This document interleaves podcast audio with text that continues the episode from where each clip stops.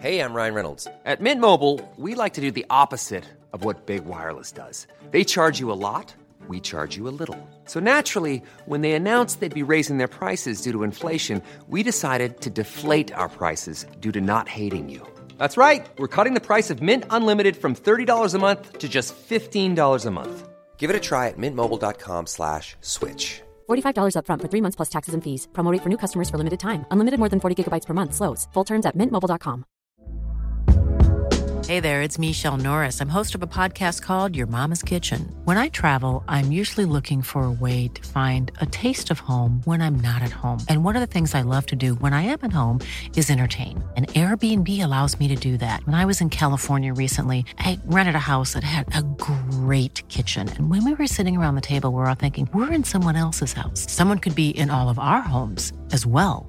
If you have a home, but you're not always at home, you have an Airbnb. Your home might be worth more than you think. Find out how much at airbnb.com/slash host.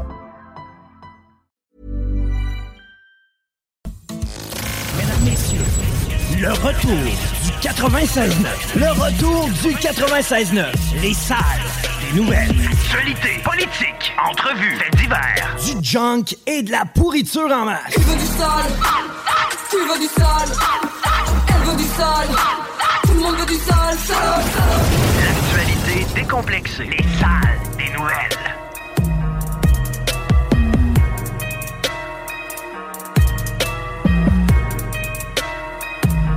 Hey, hello!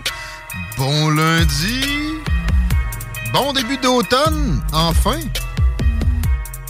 En fait, euh, ça se chevauche avec le début d'hiver, cette histoire-là.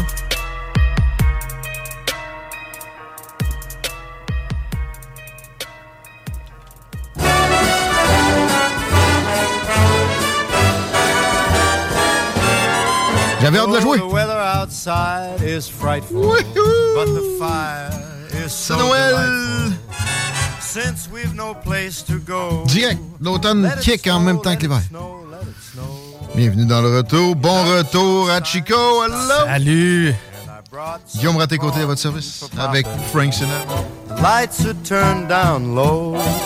Let it snow, let it snow, let it J'ai eu snow. une vision paradisiaque tantôt en revenant de chez nos amis L'art de vivre à la campagne à Saint-Michel.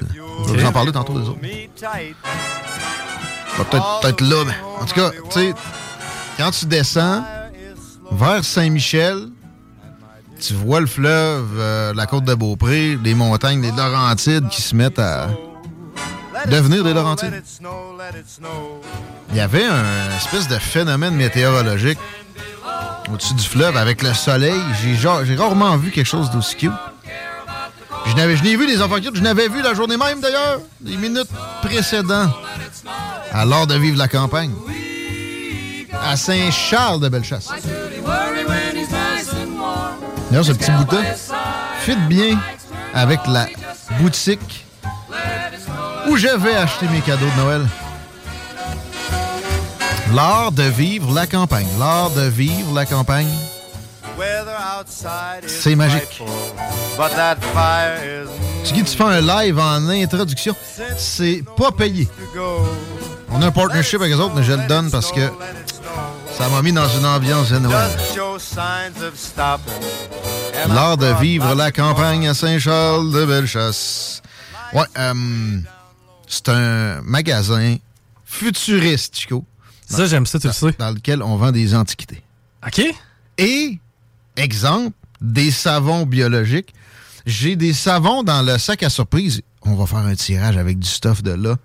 Dans plusieurs bingos prochainement, mais notamment celui de Country. Country! Les gens l'ont demandé, les gens vont le revoir. J'ai dans mon sac de l'art de vivre à la campagne, Saint-Charles-de-Bellechasse, des pastilles à lave-vaisselle qui ont de l'allure environnementalement parlant, puis pour la santé, faites avec des produits, tu sais, qui s'est pas gossé dans un laboratoire du Texas industriel avec de la boîte. Ben, je le sais. je- je- tu sais, moi, j'ai un lave-vaisselle quand même. mais Je, je- le qualifierais de performant. Puis, euh, c'est pas rare que quand je fais chauffer mon steak, je, fais- je réchauffe ma poêle, ben, ça sent les lilas dans la maison. Ça, c'est le liquide à vaisselle qui a laissé son odeur. Ouais. Donc, euh, de pas avoir de chimiques là-dedans, ça ferait. Ah, puis on en mange après, là? Ben, Et j'avais jamais vu ça à part à l'art de vivre la campagne. L'art de vivre la campagne, il y a énormément de stock du savon pour vos euh, peaux, de paupiètes aussi. Ça, c'est euh, une, une belle place pour ça. Des couvertes, des meubles antiques, les lampes, c'est indescriptible ce que vous pouvez retrouver sur place. Une peau de mouton, c'est là que ça se passe. Des petits emballages, exemple de beurre de pistache là, pour euh, donner à quelqu'un qui est difficile à- trouver un cadeau. Aussi, par exemple, pour le spécifique, il y a des cadres, il y a toutes sortes de choses pour meubler votre vie aussi à vous-même. Un hamac, d'ailleurs, j'en ai un pour faire tirer en fin de semaine. Mais attendez pas ça, allez virer à l'heure de vivre la campagne. euh, Dans Bellechasse, une famille de passionnés, je les ai euh, côtoyés.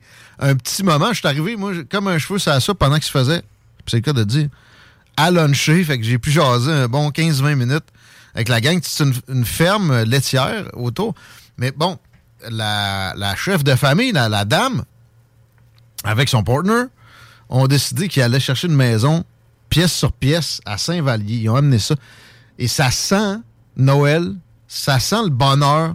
Il y a toutes sortes d'affaires luxueuses à bon prix et qui vous donnent envie de faire du cocooning, l'art de vivre la campagne. Il n'y a pas d'équivalent à ma connaissance. Mais ils ont une boutique sur de la canardière qui est ouverte présentement aussi. Fait que le- les cadeaux de Noël, cassez-vous pas plus la tête que ça.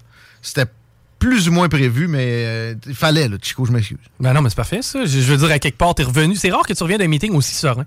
Hey, je- je- en plus, je sors de là avec la, la vue. Mais juste le, le- le tour d'auto dans ce coin-là, t'es en campagne, c'est paisible, ça. Mais quand tu redescends vers le fleuve, c'est toujours magique. Puis là, particulièrement, j'ai eu un chaud de dame nature. Fait que c'est ça, écoute, euh, excusez. Un petit live direct en introduction. Bon retour. Profites-en des shows, parce que là, de ce temps-ci, des shows avec de la lumière, là, t'en as pour peut-être 4 heures par jour, de luminosité. C'est- Ça n'a pas d'allure, là. Je me suis ennuyé, Chico. Ben, ben, moi aussi, puis honnêtement, veux-tu, je vais aller plus loin que ça. Man, je t'ai écouté. Ah ouais, tu fais? Ben, j'ai écouté le show, je, je veux dire, moi aussi, en parallèle, tu sais. Ah, Pour une fois, là, j'ai décidé que je me reposais. Puis je me suis dit, je peux prendre du temps pour moi, m'en aller au chalet. Mais là, je regardais ça, puis je réfléchissais, j'étais comme, C'est un peu de job, des fois. ben là, OK, habiller le chien, amener ça, là, après ça, la bouffe, là, après ça, Ouais. préparer sa bouffe pour une coupe de jours, là, après ça, tu sais, tu fais comme moi, pas, pas, pas de TV, tu sais. Ouais. Euh, Oui, tu peux aller marcher dans le bois, mais un bois, je n'ai quand même à côté de chez nous, c'est que ça a fini chez nous, Ouais. mais ça, on le fait pas assez souvent. Moi, j'ai fait ça en fin de semaine. Je pense que je vais remettre la patente en fin de semaine prochaine. J'ai travaillé pareil, là. Ouais. mais j'ai vraiment relaxé, sérieux. On le fait, on se le permet pas. ça. Il y a tout le temps, c'est tout le temps en fête à quelqu'un. Je disais ça à la propriétaire de l'art de vue de la campagne tantôt. Et c'est tout le temps, euh, ben, le temps des fêtes là, qui arrive, mais il y a, il y a Pâques, il y a, tu sais, il y a- à chaque fin de semaine, tu pourrais t'oublier puis aller célébrer quelque chose qui te tente pas nécessairement. Ta maison va te manquer, puis etc. Pourquoi pas rester là? Je te, je te comprends. Moi, ce qui m'a manqué aussi, c'est que ça faisait longtemps que j'avais pas fait de la radio tout seul. hein. T'as-tu- T'es-tu rendu compte que... Il y a des moments où tu étais seul. Ouais, Oui, oui, je m'en suis rendu compte. Ben, tu sais, je veux dire, c'est pas que ça paraissait, mais plus que je m'en suis aperçu, étant donné Ben. que d'habitude, je suis avec toi. là. ouais. Puis je m'étais dit, je pense que je t'avais déjà dit à toi, moi, je fais plus ça. Ouais, c'est vrai. Tu m'as dit, fuck it, je refais plus ça de la radio. ça. C'est fini. Non, c'est fait dans le temps. Et, par exemple, récemment, je me suis dit, c'est pas vrai que je vais commencer à me, à me- à péter de la bourroue de même au point de, dans quelques registres que ce soit, me dire, moi, je fais plus ça. Ouais, ouais, je comprends ce que tu veux dire. Quand j'entends ça, moi, je fais pas ça. Ça me tape généralement ses, ses nerfs. Bon, OK, ça peut venir de petit employé de la station, mais même à ça, c'est pas une bonne attitude, ça. C'est très condescendant envers la tâche qui t'est livrée. En- aussi, c'est envers la vie. Ah oui. tu sais, euh, écoute, je suis privilégié de tellement de façons. J'ai travaillé, là, mais ça reste. Il y a du monde qui ont travaillé plus que moi puis qui n'ont pas réussi à mettre en place ce que j'ai- comme, comme loc, comme entourage, comme, tout ça. Il n'y a pas de raison que je commence à me dire des affaires de même. Ben, le danger. C'est la seule affaire. Tu sais, personnellement, moi, j'ai travaillé un petit peu dans le câble. J'ai eu à grimper dans des échelles, dans des Ah, poteaux. ah, moi, ah. moi, je fais plus ça dans le sens, pas vrai que je vais remettre ma vie en T'as jeu. raison. Puis aussi, tu sais, bon, là, je pense à mon père, 67 ans. Ouais. Euh, il passe plus à la mop, mettons. Bon, euh, c'est pas la fin du monde, mais, mais s'il gérait une business, il devrait aller se mettre les deux mains dedans, pareil. Ça, ça te garde connecté, là. Ouais. T'as pas le choix. Ben, effectivement, ça te garde connecté, puis c'est bon pour l'esprit de corps. Puis, tu sais, moi, c'est pas se mettre les deux mains dedans comme des, des, des mains dans le gadou, là, d'être seul. Fait que, tu sais, je me suis vu, en me voyant me dire ça, là, récemment, je vais être comme, fuck off, exactement le contraire, let's go, je me suis pitché dedans. Me suis ennuyé de toi, mais ça a bien été pareil. Puis j'ai eu de l'appui pour les débuts, là. Je salue euh, Alain, Christine aussi. Je salue Rémi qui va te choquer. ah ben! À, à 10 minutes du show. Mais pour vrai, ça me dérangeait pas parce que, euh, c'est- pas pareil. On a une chimie que moi, j'ai, tu sais, j'ai. Avec Alain, ça va, top shape, là. Avec Rémi, ça va. Laurent, nomme-les ici, à la station, on fait toute la bonne radio ensemble. On a souvent l'occasion de le faire, mais pour vrai, il y a- il y a- il y a- on dirait que ça, me- ça me stimule de Ben, t'avoir ici. Moi aussi, puis pour vrai, je de ce dont je me suis le plus ennuyé, ça aurait pu être à la limite quand je déconne ici avec les boys dans le Chico Show, mais c'était vraiment dans les salles. Tu sais, c'était dans l'actualité. Mm. J'aime ça, faire ça. Puis à quelque part, ben, c'est sûr qu'à un moment donné, on vient qu'à savoir où, où ce qui est positionné l'autre. À un moment donné, la passe, ça vient sur la palette. C'est ça, on, on joue une game, là, puis euh, c'est ce game-là que j'aime jouer. Euh, Je dis pas euh, que je ferai plus jamais d'autre chose, mais tu sais, euh, regarde, ça m'a fait apprécier. C'est- toujours des bénéfices quand tu te pitches dans quelque chose que tu te dis que tu ferais plus. Puis là, mon bénéfice, c'est d'apprécier. Ben, on a aussi une brochette de chroniqueurs qui est de plus en plus rodée. Il y a beaucoup de gars qui Ouais. fait des années Ouais. qui sont avec nous. C'est quelque part, c'est sûr, ça, ça facilite. T'es pas si seul que ça. Mais parlant de solitude, tu sais, la toune de Vilain Pingouin. Euh, wow, wow, je marchais seul. C'est ça? Euh, mon répertoire. Vilain Pingouin, là. C'était pas le train, eux autres? Euh, ouais, il était sur une voie ferrée. T'as tout compris, man? Ici, ma culture de musique québécoise n'est pas si élevée. Là, est. te rappelles du clip, puis j'ai fait un vilain pingouin de moi-même. en fait. Pourquoi? J'ai marché sur la traque de chemin de fer à Québec, à Sillery. Sillery commence à être développé, pas à peu près, pour euh, de la randonnée pédestre euh, semi-urbaine. Mais pour vrai, c'était magique. OK? Je suis parti de pas loin de chez nous. Oui, j'habite euh, sur la rive nord de Paris, que je suis. Puis, je me suis rendu au pont. OK. C'est bon, c'est c'est pas, pas, pas pire run, ça? C'est quoi? Ça doit t'avoir pris une heure? Une heure et, ouais, une heure et quart, mais j'ai, j'ai euh, j'ai d'un bord puis de l'autre. Quand je voyais un terrain vague, j'explorais. OK. Puis, euh, notamment, c'est là que j'ai appris de quoi que je veux soumettre à votre connaissance. L'avenue des hôtels à Québec. Oui. Pourquoi ça s'appelle l'avenue des hôtels? Sacrément, c'est un dépotoir. Jadis, euh, il y avait peut-être des hôtels là-dessus. Il y en a en, en haut, là. Hmm. Mais c'est assez gênant. Un touriste, j'ai croisé quelqu'un avec une plaque du New Jersey. J'étais gêné. Ben, Ben, j'étais gêné aussi de qu'est-ce que j'avais l'air parce que j'avais, tu sais, j'a- j'étais boité un peu puis j'avais des tocs. La tête des ponts, là, ne serait-ce que ça arrive sud ou ça arrive nord, il n'y a Ouais. pas un côté plus chic. C'est quoi cette histoire-là? Hein? C'est vrai, pareil. Je sais pas, faudrait peut-être regarder ce qui se fait ailleurs. Là. Euh, là, j'ai juste la bombe en tête qui voulait pas du troisième lion oui, parce qu'il avait peur d'une densification qui allait se produire ailleurs, donc ou euh, l'étalement urbain. C'est déjà assez urbain, Beauport, mon Régis.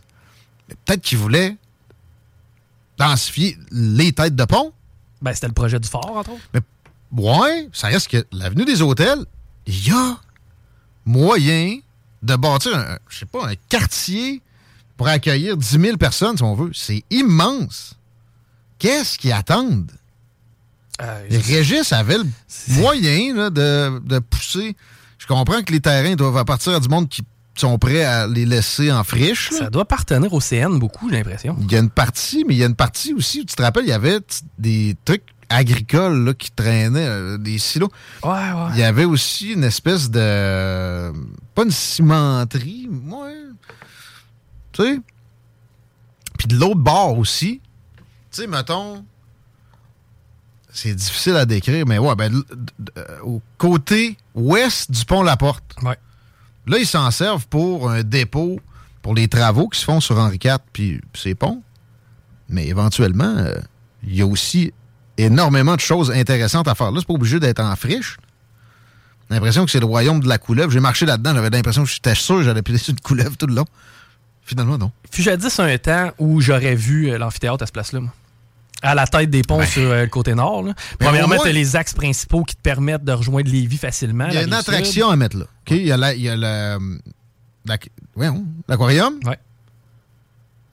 pourquoi pas un truc, euh, genre, je sais pas moi, village vacances Val-Cartier, plus urbain, là, avec des intérieurs, euh, ou, peu importe, là. Je sais pas à quel point tu veux ça sur le bord de l'autoroute, par contre. là. L'intérieur. Ah, intérieur, oui, Ouais. oui, oui, oui, clairement. clairement. Bon, ben là, qu'est-ce que tu vas faire avec le méga parc? Euh. Ouais, là, ça a l'air dangereux, c'est site. On va le déplacer au Colisée, lui. Ouais. Ça, on va se servir de nos bâtisses vides. Les rats, on les met dans Limoilou. De toute façon, ils sont déjà là. C'est ça, oui. Euh, mais juste, tu sais, c'est l'avenue des hôtels. Mettez donc des hôtels. Mettez des hôtels, s'il vous plaît. là. C'est dégueulasse. les hôtels dans le Vieux-Québec sont-ils tous pleins présentement? Je pense pas. Ah, mais ça, pour vrai, on est capable d'en en bâtir plus. C'est jamais t'as le temps plein, c'est. c'est- Ça se paye bien des hôtels. C'est rare que tu vois que ça chie un hôtel pareil. Puis là, le tourisme, ah oui, avec l'artificiel qu'on vient de s'imposer de problèmes touristiques, OK, mais ça repart. là. On en a pour un bout. Là. Genre de Super 8 ou des grosses chaînes de belles de même, tu verrais? Un, un, un motel 6. Ben, parce que pour le spot, tu peux pas mettre bien d'autres choses là. Ben, tu veux pas, t'as pas, pas le château Frontenac là. là. Ben, par exemple, si tu t'accapares le spot au complet, faudrait que je demande à quelqu'un qui. qui- On va regarder aussi à qui ça appartient, les C'est zoné comment? hein? Ben là, il y a des hôtels à côté. Doit être commercial. Ça s'appelle l'avenue des hôtels. ici. Tu sais, mettons, t'as l'aquarium à côté, puis tu sais, pourquoi pas grossir l'aquarium au pire? Il y avait un zoo à Québec, puis un aquarium. Il y a rien qu'un aquarium. Il n'y a pas grossi, ben, ben, il n'y en a plus. une. Je ne suis jamais allé à l'aquarium. Parlant d'attraction, en m'en allant à Saint-Charles-de-Bellechasse tantôt, l'art de vivre à la campagne, beau cadeau de Noël, googlez ça, une page Facebook, magique, ça sent Noël, c'est beau. J'ai croisé un espèce de château médiéval, man, en bois. Il y avait des tourelles, c'était huge. C'était en construction. J'ai oublié de demander à mon ami de l'art de vivre à la campagne. Mais si vous avez des informations, 903-5969 là-dessus, c'est quoi l'espèce de château qu'ils sont en train de bâtir? Belle chasse, là, tu sais, comme la jonction de Pintante, Beaumont, Saint-Michel, en haut, là, Chisnet. J'aurais dû noter une adresse. Si vous avez connaissance d'une espèce de château médiéval en bois, avec quatre tourelles qu'on est en train de construire, c'est dans Bellechasse, ça, on se trompe pas. 903-5969, on vous revient là-dessus, peut-être dans l'émission, si on a un informateur bien informé. Je suis passé là il y a peu de temps, c'était pas là. Euh, on parle à Noémie Tisserand. Au retour, on a un sujet sociologique euh, et, de grand intérêt. Comme d'habitude, gros euh, show en, en termes de recevoir du monde aussi. À part ça, on a Matt Bussière de Bull Bitcoin, Marie Saint-Laurent, la Soave Marie, puis un auteur sur René Lévesque et spécifiquement un bout de sa carrière où il a été euh, critique en matière de cinéma. On a quelqu'un de spécialisé dans le domaine, dans la personne de M. Trahan. Dans les salles des nouvelles, entre autres aussi, petits éditoriaux, plusieurs remarques des nouvelles. On a des nouvelles de Lévis. Chico est en feu aussi. Yes. Deux cafés. Deux, j'étais en train de me dire deux de trop, là. Pourquoi t'as fait ça déjà? Ah, parce que j'étais ici. tu veux la vraie réponse? Parce que j'étais ici puis la machine à café me parlait. là. OK. Tu te dis, t'es- On va, on l'enlever. pour commencer, on va être en feu. C'est pas bon du café. Hey, je, je le sais. T'as bu un Red Bull hier aussi? tu J'ai bu un? Red- Bon, mais hier, j'en étais forcé. Hey, hier, écoute, j'animais le Chico Show, j'avais honnêtement la gorge sèche. Là, je me cherchais n'importe quel liquide comestible, puis à part de l'eau, il n'y avait pas grand-chose. As-tu mis ton masque? Ça va revenir, ça. Euh, Pas, pas encore, non. pas- Recommandation du collège des Ben, médecins. si, si je suis en- si je suis en Chine, il faudrait que je le mette. Là, Tu sais, ça serait en Si prévention. pas, tu tues des enfants. Ah, C'est le message aujourd'hui. C'est vrai. 15h26, OK, je ferme ma gueule. Elle peut rester là. 80. Cuisine en 5 jours après la prise de mesure. La seule station hip-hop au Québec. Écoute.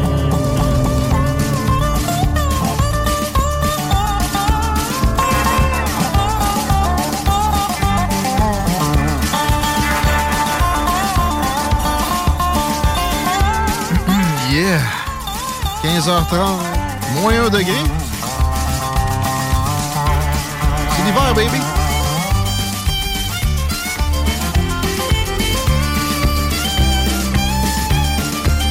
Oh, pardon! J'ai pris la température ressentie pour la vraie affaire. On le dira jamais assez. Il existe des données de paupiètes. Et la température ressentie en est une. Chico, la circulation. Ben, ça va euh, quand même très bien partout, là, je te dirais, mis à part peut-être un petit secteur sur de la capitale direction est, là, dans le secteur de Robert Bourassa. Par contre, euh, pour ce qui est de la rive sud, c'est pas vraiment commencé. Même chose pour l'accès au pont. On a un petit sursis là à date. Laver la rue l'automne. J'ai vu ça à Québec et je le dénonce à aucun maudit bon sens. À ma connaissance, à Lévis, on a, on a, on a été épargné par le phénomène. là. Gilles Leouillet est pas mal plus euh, économe qu'un Bruno Marchand qui pense que les payer des fonctionnaires, c'est bon pour l'économie. Mais, tu sais que je suis l'avocat du diable constamment. Ah ouais? Euh, Il y a un phénomène qui a lieu l'automne, qui n'a pas lieu au printemps. Tu sais, habituellement, c'est au printemps qu'on nettoie les rues, mais euh, il y a des petits griffes de fruits qui tombent sur la chaussée, que ce soit des pommes, des pommettes. des- Ça devient très glissant. C'est probablement pour ça. Ça doit être par secteur. là. Je pense que c'est ça qu'on appelle de la positivité toxique, Chico. Noémie, Noémie, Tisserand nous parle du phénomène, de la- pas du lavage de rue l'automne, de la positivité toxique. Salut, mon ami. Bonjour Guillaume, comment ça va? Euh, ça va optimiste cruel. tu me fais découvrir des, des concepts qui, qui me font rire d'emblée. J'ai bien hâte qu'on on, on aborde ça. Euh, ça va? Ça va, ça va. J'ai un petit pouls. Aujourd'hui, mon fils euh, il est avec moi. c'est la période, là. En ce moment, ça, c'est le printemps, là, la période des gastro, là, on est là-dedans. Fait que euh, Paul, 18 mois, à la maison. Si vous entendez euh, des petits rires, des petits cris, ça sera lui. Salut, Paul. Donc, euh, oui, l'optimisme cruel, j'avais pas entendu parler de ça euh, de cette façon-là, à part euh, dernièrement, mettons au début du mois, j'écoutais là, Pénélope qui parlait de l'optimisme cruel. Puis, euh, je trouvais que ça faisait un beau miroir avec un concept que- qui m'intéresse beaucoup, qui est la positivité toxique. Fait que l'optimisme cruel, pour le raconter, euh, l'expliquer euh, rapidement, c'est quand on se dit un peu, tu sais, tout est possible, on peut tout faire, euh, tout est disponible, sans, mettons, prendre en compte prendre en compte le fait qu'il y a des systèmes en place qui sont qui sont là pour peut-être pas tant à réussir finalement. Je comprends. Euh, si t'es sur. euh, si t'es dans le trouble, c'est de ta faute, là. le- tu sais. Euh, ouais. La vie n'est que bonne. Si tu, de- de- tu te bottes là derrière, tu peux pas T'as rien qu'à travailler fort, attrape les lacets de tes bottines, puis tu vas l'avoir toi aussi, ta grosse baraque à un million. T'as juste à travailler assez fort, c'est disponible à tous. Warren Buffett, tout se rendre à 70 milliards dans le compte, ce n'est que du mérite. Exactement. ça, la légende de politique Pas de chance. mérite absolu. sais. Je dis pas que peux pas améliorer ta condition de vie, que tu peux pas partir là, d'une condition difficile puis l'améliorer. Puis il y en a des gens qui partent de rien puis qui finissent millionnaires, heureux euh, et euh, qui abreuvent euh, tout leur entourage d'argent, mais je pense pas que c'est la réalité ou c'est ce qui est le plus réaliste à tous, mais le concept de de- de- d'optimisme cruel, c'est ça qu'il nous dit, c'est qu'il nous dit euh, travaille assez fort puis tu vas l'avoir. Ça peut s'appliquer à plein d'affaires. C'est plus près de nous. On peut penser euh, en début euh, de pandémie, mettons la première année, Ouais. quand on disait euh, à des entrepreneurs, à des petites entreprises, ça va bien aller. Écoutez, on a des subventions, prenez-les. Vous allez même être en croissance pendant cette période-là. Puis ceux qui travaillent assez fort, là, leur chiffre d'affaires va être correct. Ah, ceux qui savent s'adapter. Faut Voilà. vous adaptiez. Même si vous êtes à Limoilou, dans un bloc qui permet pas le service au volant puis que c'est très difficile pour la livraison, adaptez-vous, restaurateur. Exactement. Puis là, on va féliciter, mettre de l'avant ceux qui ont réussi ou qui ont, en apparence, ont réussi, euh, puis les citer en exemple à ceux qui n'ont pas pu s'adapter, à qui on n'a pas donné les moyens ou pour qui les moyens sont pas existants de s'adapter, pour les culpabiliser et retirer la responsabilité au système, aux politiques en place. Je t'adore. Euh, on a la même chose, mettons, par rapport à euh, juste mettons la parentalité. Tu sais, ça, ça, ça existe à différents euh, à différents étages, euh, tu sais, gros. Ouais, wow. Euh, Dans différents milieux, mettons, tu sais, un parent, tu as un salaire moyen normal, puis là, tu tu veux t'entraîner, voir tes amis, être un parent adéquat, puis être euh, un partenaire euh, présent. Ouais, entre Là, autres. on- Puis là, on dit, ben, t'as juste à te lever plus tôt, Beyoncé, elle est même 24 heures que toi dans une journée, puis elle est capable, elle. Fait que, tu sais, c'est toute cette notion-là, mais on oublie de te dire qu'il n'y a pas de place en garderie. Que, euh, oui, ton salaire est intéressant, mais le coût de la vie a augmenté de 30 Fait que- Peut-être que ta physiologie commande que tu, do- tu dormes 9 heures par jour aussi, puis c'est pas, pas si mauvais, etc. Ouais, ouais, OK. Hey, c'est des bons exemples qui touchent pas mal, je suis certain, chacun de nos auditeurs ici, avec l'oreille sur le poste aujourd'hui. Euh, c'est drôle que tu aies entendu ça dans, dans Penelope, parce que, bon, moi, je, je la trouve médiocre dans son travail. Et, euh, bon, j'ai- l'impression qu'elle elle- elle est facile sur aussi enlever du blâme de, de- de sa propre personne. Je l'ai vu faire ça à quelques occasions aussi. Euh, Puis notamment, ça peut-être parce que c'est une femme, là, que je sais pas, quelle, quelle- telle, telle affaire marchait pas. Mais de l'autre bord, je veux juste dire que aussi, tu sais, faut pas. On veut pas déculpabiliser complètement. La culpabilité est un réflexe qui, qui a une place, là, qui, a des apports sains en même temps. Absolument. La culpabilité, c'est pas obligé d'être. euh, c'est comme toutes les autres émotions. La culpabilité, c'est pas obligé d'être. Je me sens coupable de tout, tout le temps, même des affaires normales. Donc, justement, pas être capable de euh, tout faire ce que j'avais mis à mon agenda ou euh, pas être capable d'être. Euh, que ma maison soit toujours Pinterest euh, friendly et compagnie, tu comprends? Puis là, passer mon temps à me, à me taper sur la tête puis à répéter à l'intérieur de moi-même que je suis pas une bonne personne, que je suis pas une personne adéquate, que je suis pas un bon travail. La culpabilité, par contre, j'ai fait quelque chose à quelqu'un, ça a fait du mal, j'ai causé du tort ou j'ai pas respecté un engagement, ça a eu des répercussions sur quelqu'un d'autre. Le sentiment de culpabilité, si ça m'empêche, si ça fait pas en sorte que je m'écroule puis que je suis plus capable d'avancer, ça peut être juste un vecteur de changement. Ah, tu sais, il faut juste le, faut le honner, tu sais. J'ai fait ça. Bon, je, je me sens coupable. À ce qu'est-ce que je fais avec ça? Juste se sentir coupable, puis se taper sur la tête, puis partir dans une genre de spirale de dépréciation de soi, ça sert à rien. C'est juste négatif pour soi, puis ça n'a pas de répercussions sur les autres, ça t'aide pas à changer ton comportement. Par contre, de se dire je me sens coupable, se regarder, qu'est-ce que j'ai fait euh, de mal, entre guillemets, puis la prochaine fois, qu'est-ce que je peux faire? Tu sais, si dans la, la, la culpabilité, tu peux avoir un regard un peu autocompassionnel, un peu de bienveillance envers toi-même, ben là, tu te mets en, en position de pouvoir effectuer des changements et de devenir la meilleure version de toi-même que tu as envie d'être. Un peu d'introspection, mais en même temps, euh, faut pas, faut pas tomber dans la suranalyse. faut continuer à avancer. Euh, puis en même temps, ben c'est ça. Là, je reviens à la positivité toxique, de l'optimisme cruel. Puis, tu sais, je pense à mon ami, le gros orange, Donald Trump, qui demain va se présenter à la présidence. D'ailleurs, on est prête. On va en parler. Mais euh, lui, il chie pas de marde pour lui-même, là, tu sais.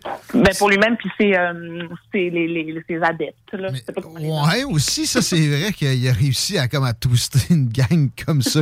Mais euh, moi, moi, pour vrai, j'ai- dans ses politiques, on fera pas le débat aujourd'hui, il y a beaucoup de choses que je trouve bien, mais quand je regarde son attitude, c'est problématique. Par contre, je vois les apports que ça y a donné, puis les, problèmes de l'autre côté. Mais les apports, tu sais, il a, tout plié sur son passage. Tu sais, ah, il est, est né riche, tout ça. Ouais, mais là, il y a 4-5 milliards d'actifs avec un taux d'endettement qui est quand même surprenant. Son père, c'était une histoire de dizaines de millions. Il a vraiment fait de quoi d'exceptionnel.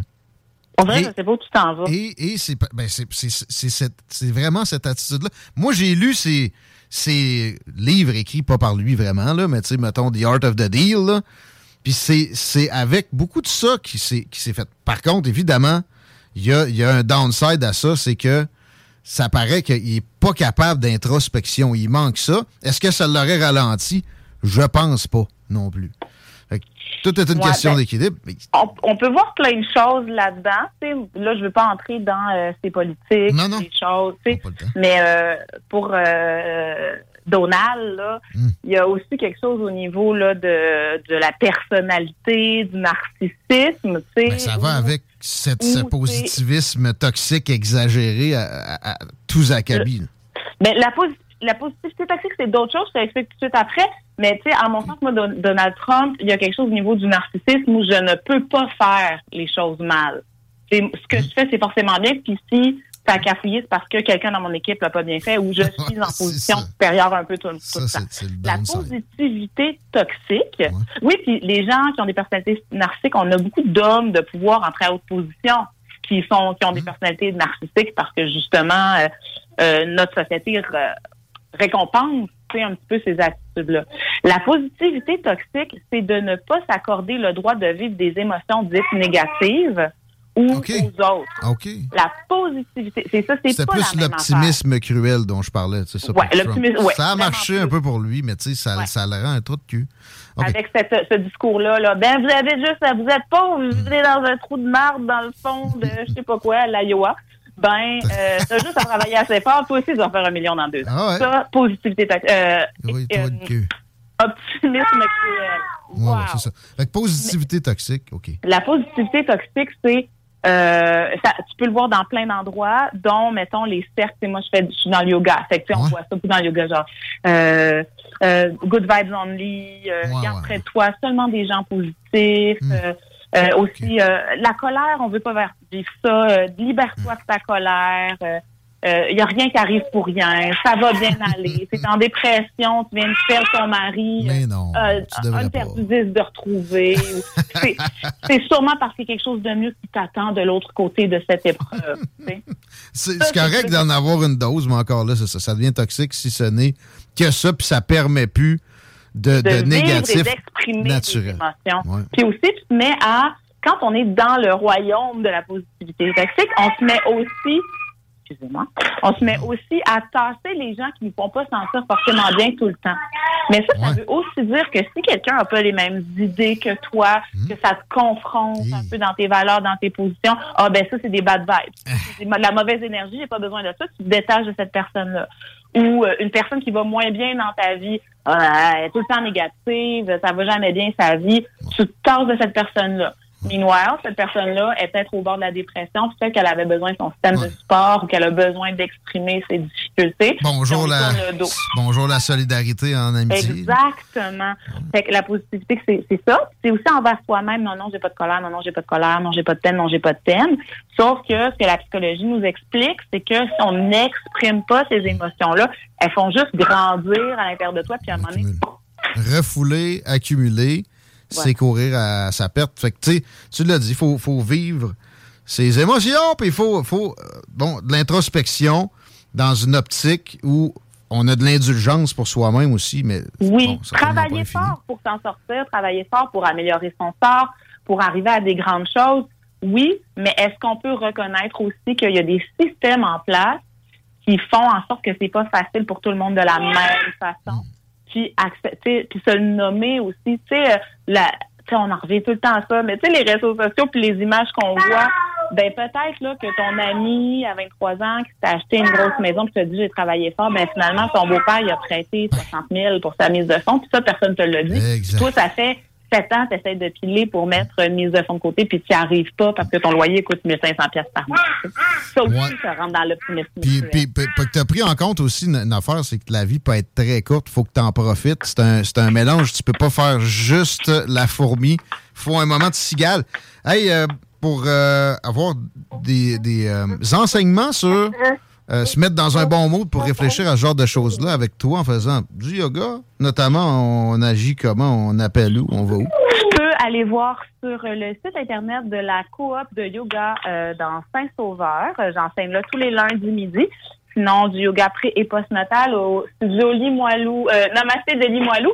Et bientôt, si tu as envie d'avoir un suivi euh, plus en un pour un pour parler de tes problématiques, trouver des solutions pour avancer, tu pourras me rencontrer en pratique privée. Je donne plus de détails bientôt. Ça sera disponible sur ma page web à layogicommunautaire.com et sur Instagram à la yogi communautaire. Toujours sympathique de te suivre sur Instagram aussi. Merci Noémie, à bientôt. Bonne journée. Gros bec, euh, gros bec à Tipol aussi. Réalisme intéressant, moi, je dirais.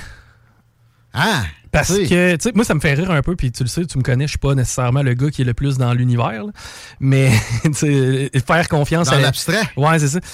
Sais, moi, à chaque fois que je vois une fille, mettons, qui marque un, un post du genre, fais confiance à la vie, tout est possible, j'y réponds souvent des affaires du genre, ouais, ben, j'aimerais ça pouvoir avoir un meeting avec Winston Churchill, puis tu, me- tu me tricotteras un, un dinosaure. tu non, tout n'est pas possible. Pas de plate. Tricotteras un dinosaure. Non, mais tu sais, ça reste que faut, faut- rester réaliste aussi, puis de toujours lancer ça dans l'univers en se disant Ah, ben j'ai fait du bon, ça va finir par m'en revenir. Et c'est pas, c'est pas réaliste. Il y a de plus en plus, ben, il y a une montée de- de- d'espèces de, gourous à deux scènes qui euh, vivent sur des mantras comme ça, qui sont pas nouveaux, là, et qui ont fait leur preuve en un certain sens, mais qui ont aussi fait les preuves du, du fait que ça marche pas universellement. Tu peux pas appliquer ça. Ah non, non, demande-le à l'univers, c'est sûr que ça va marcher. Moi, je suis comme ça. Moi, là, moi, là, quand je demande de quoi à l'univers, ça marche tout le temps. OK? Fais-moi-le d'en face. Ouais, mais là, si tu y crois pas, tu sais, on va se trouver des excuses. Il y a des limites à tout, tous les principes, mais il y a une vérité dans ce que tu me dis là, par exemple. Si tu demandes rien à l'univers, t'auras rien. Puis combien de fois aussi, j'ai tu sais, j'ai focusé sur des affaires. La radio, le, de faire de la radio, Chico. Oui. J'étais pas là à dire Univers, s'il te plaît, aide-moi à faire de la radio. T'as mis les chances à ton bord. Ouais, mais je- par exemple, en premier, j'ai décidé ça. J'ai fait un plan. Puis j'ai. Le focus, c'est ça un peu. Oui, ça, va- ça va avec plein de façons te rapprocher de la possibilité que tu cherches. Tu sais, si c'est impossible, c'est impossible. Ben, je jouerais pas dans la Ligue nationale, moi, là. Pas, C'est pas être plate, là. impossible, ça. C'est impossible que je joue dans la Ligue nationale de hockey. C'est impossible. J'ai bien beau aimer ça, mais il faut quand même que je mette mes attentes au niveau du réalisme. Qu'est-ce qui se passe dans le hockey d'ailleurs? Tu n'as écouté pas mal? Mais hein, j'ai trippé. La game du Canadien, c'est-tu hier? Ça, ça a l'air que c'était capoté. Avant hier. Avant Ouais, hier, c'était 5-4. effectivement capoté euh, le Canadien. Qui, le Canadien qui joue très bien. En fait, le Canadien qui joue pendant 60 minutes de ce temps-ci, juste ça en soi, c'est quand même rassurant. C'est à cause de Martin Saint-Louis, ça. Euh, Il y a un peu de Martin Saint-Louis certainement là-dedans. J'ai tendance à te dire qu'il y a peut-être certains vétérans un peu toxiques qu'on tasse du vestiaire. Hein, du toxique? Je veux pas, euh, je veux pas pointer du, doigt Carey ou whatever. dans l'optimisme cruel? aussi? Non, non, non, mais tu sais, euh, je je prends par exemple. Ah, J- Carey, moi, ça fait longtemps que j'ai compris ça. bon, Jonathan Drouin. Jonathan- déjà vu sourire, Carey Price? C'est assez drabe, oui.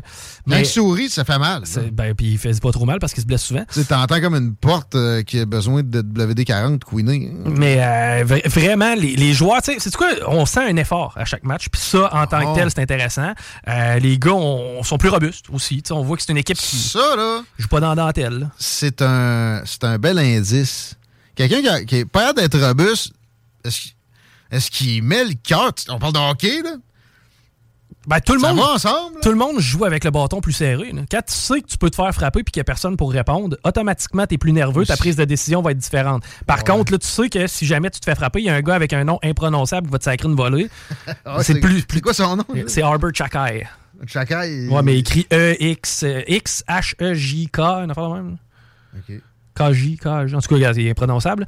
Mais tu sais, t'as des gars qui sont capables d'acheter mitaine. T'as des gars, oui, qui produisent en deçà des attentes. Là, je prends Jonathan Drouin exemple. Anderson s'est réveillé. Mais tu sais, tu regardes Cole Caulfield. Puis à date, on n'a jamais eu un leader de la trempe de Nick Suzuki ce- de, de mon vivant dans le Canadien depuis. Ah, c'est. c'est- Tu sais, je, je le mettrais pas sur le même niveau que Patrick Roy. Il y a beaucoup de gens qui le comparent un peu à Joe Sakic. Euh, j'aurais, je le verrais là. Si le gars euh, continue à produire à ce niveau-là, puis euh, a, a- a, euh, a cette attitude-là sur la glace, oui, c'est un gars de la trempe de Joe Sakic qui est Nick Suzuki. Bon, ben, c'est le télésport de la semaine dans les Yes. salles des nouvelles. Merci, mon chic. Plaisir. Euh, petite chronique ma mère, ici, deux secondes. Tu te rappelles de la dame qui pensait avoir tué un loup? Ben oui, récemment, puis que c'était un, un husky. on l'avait skiné. Le parc Omega, un zoo en Ontario, Montebello. Deux hommes âgés de 47 et 21 ans arrêtés par les policiers qui font face à des accusations pour avoir tué des animaux et s'est introduit de façon illégale dans un parc animalier. Viens-tu? Non, on dirait une joke des Non, Simpsons. Non, non. Ils ont genre tué un caribou, man. Ben non, c'est vraiment une émission des Simpsons, ça, la où ils s'en vont dans le parc, euh, le parc du Père Noël pour tirer un chevreuil. là. Je sais que c'est pas drôle, Ben là. mais c'est drôle. Hey, les gigons d'une amplitude de gigonisme d'un univers que je connais. Qu'est-ce qu'ils se sont dit? On va vendre de la viande? Mais ils ont peut-être pas tellement nécessairement fait par exprès. On dit pas de la façon dont ils ont abattu la bête. Euh, L'enquête suit son cours, sont entrés par réfraction. Alors, les euh, informations se résument à ça pour l'instant.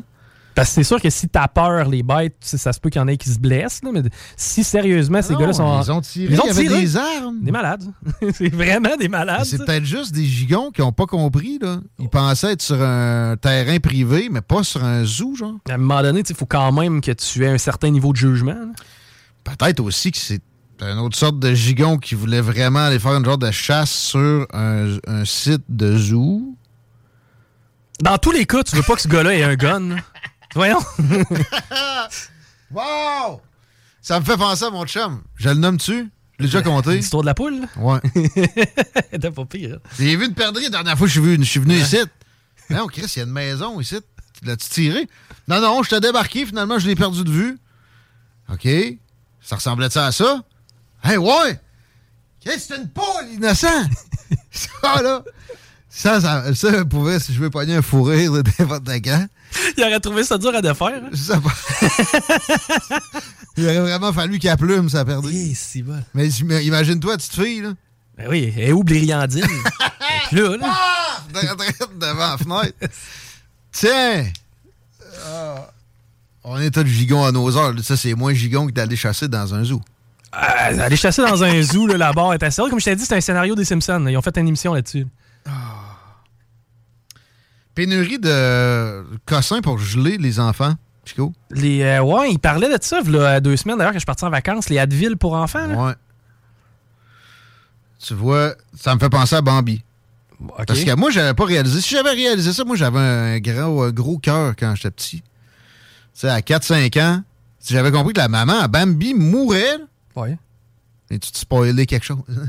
Mais peut-être bien que j'étais sur euh, de le tempra, moi, quand j'avais vu ça. Par, par- parallèle louche avec la dernière nouvelle, là. Mais tu sais pas où je vais aller, hein? Je non, à je veux pas aller nulle part nécessairement. Autrement que de dire. Je te disais, casse un Advil en deux, puis ça va faire là, pour tes enfants. C'est ça que je voulais dire! Bon. Ou, euh, ou- ou du, de l'aspirine. Ben oui. Ayez donc de l'aspirine chez vous. S'il y a quelqu'un qui est pris du cœur dans votre face, là, vous y sacrez ça dans le fond de la gorge. Là, il respire plus, puis c'est parfait. Non, non. Non, non, mais vous, euh, au pire, vous mettez ça dans de l'eau. là. Ça, ça peut agir assez vite pour aider à des crises cardiaques. Si vous êtes cardiaque, c'est probablement quelque chose qui vous a été prescrit d'en prendre une à tous les jours, mais c'est trop laissé de côté, puis c'est plus naturel que ce que d'autres euh, compagnies font de, de, de l'Advil. C'est-tu la acétaminophène, ça, ou c'est l'ibu- l'ibuprofène? Je suis pas, ouais, je suis pas sûr L'ibuprofène, c'est de l'Advil. OK. Violent pour les, euh, les, can- les canaux de digestion. Pas les reins aussi qui goûtent. Euh, violent pour bien des Ouais. affaires. Euh, bon, l'ibuprofène, avec ton kit, t'en donnes moins, tu le dilues dans quelque chose, tu sais, ça, ça peut marcher. Système D, là. Puis j'ai l'impression que dans les engorgements d'urgence présentement, pour lesquels on pointe beaucoup les virus respiratoires chez les jeunes, il y a de l'incompétence de même. Là, je ne vais, pas vous donner des conseils médicaux directs, à part peut-être envisager une Tylenol pour adultes en plus petit dosage. Là. Ben, moi, c'était ça, me semble, quand j'étais jeune. Il y en a cassé une, mettait ça dans un jus d'orange. C'était pas buvable, mais ça reste que, d'après moi, en 86, des Tylenol pour enfants, c'était peut-être pas nécessairement l'affaire qu'il y avait le Ah, plus. là, C'était à l'époque aussi du- le- des bons antibiotiques aux bananes. Ah, man, ça, c'était l'enfer, ça. Mais, ben, c'est peut-être peut-être que ça existe encore. Moi, je n'ai jamais donné d'antibiotiques à mes enfants. Et je jasais avec un chum récemment il est abonné à l'hôpital avec les kids. Bon, il y a la garderie, là. Je suis très fier de dire que les miens n'y vont pas. Et ils sont plus socialisés que ben des flots qui vont à la garderie. Sauvage. Euh, mais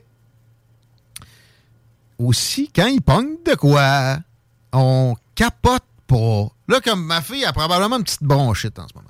OK. OK? Elle tousse creux. Et le hit, c'est toujours un. C'est une bactérie.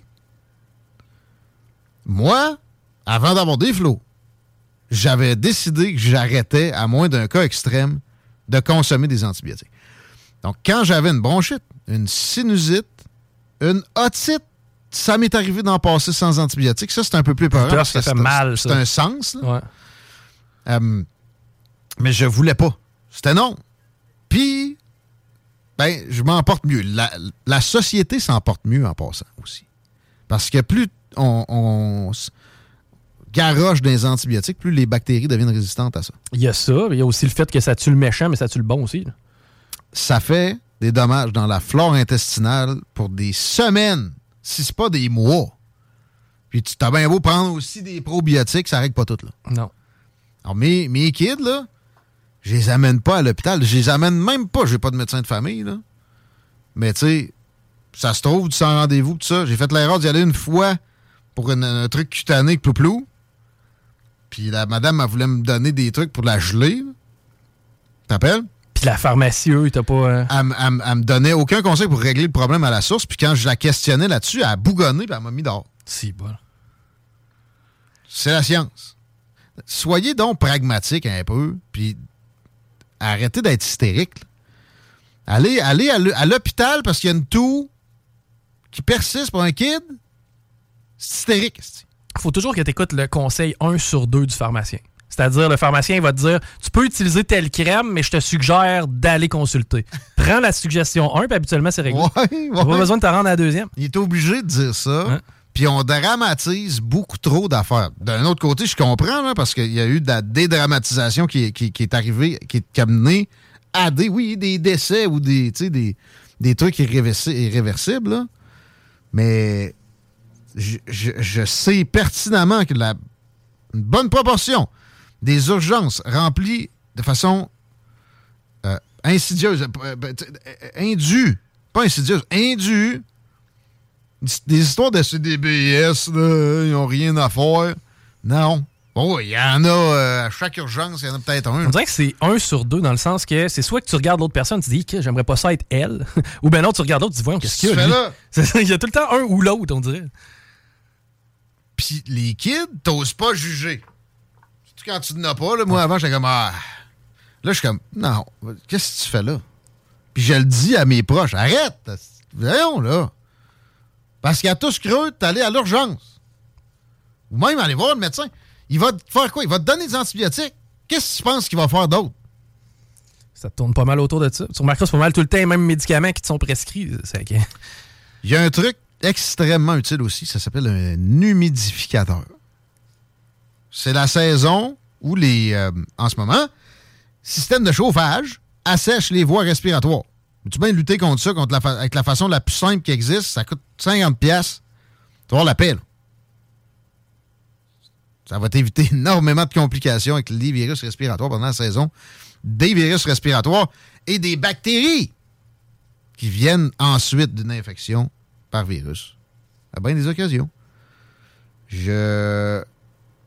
J'arrête ça de même à 15h58, je viens de voir qu'on est dû pour aller chercher notre pote Matt Bussière de bon Bitcoin, un peu d'économie. 2022, très, très. euh, de notre époque, au retour de ces courtes euh, publicités. Honorez nos commanditaires, s'il vous plaît. Ça fournit votre alternative radio. La Chrysler 969. Au Saint-Apo. AutoSaint-Apo.com. Bingo Radio! Contrez l'inflation avec le meilleur fun des dimanches après-midi. Chico donne 3000 pièces et plein de cadeaux. Tous les dimanches 15h. Détails et points de vente au 969fm.ca, section Bingo. CJMD, talk, rock et hip-hop.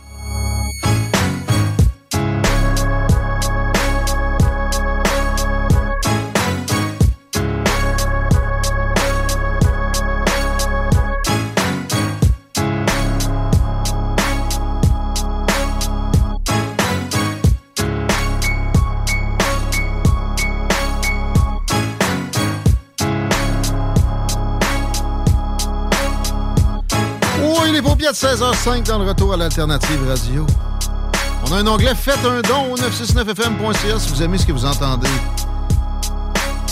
Vous avez l'appréciation d'un quatrième pouvoir fort, varié, avec du fresh, comme ce qu'on vous offre à CGMD.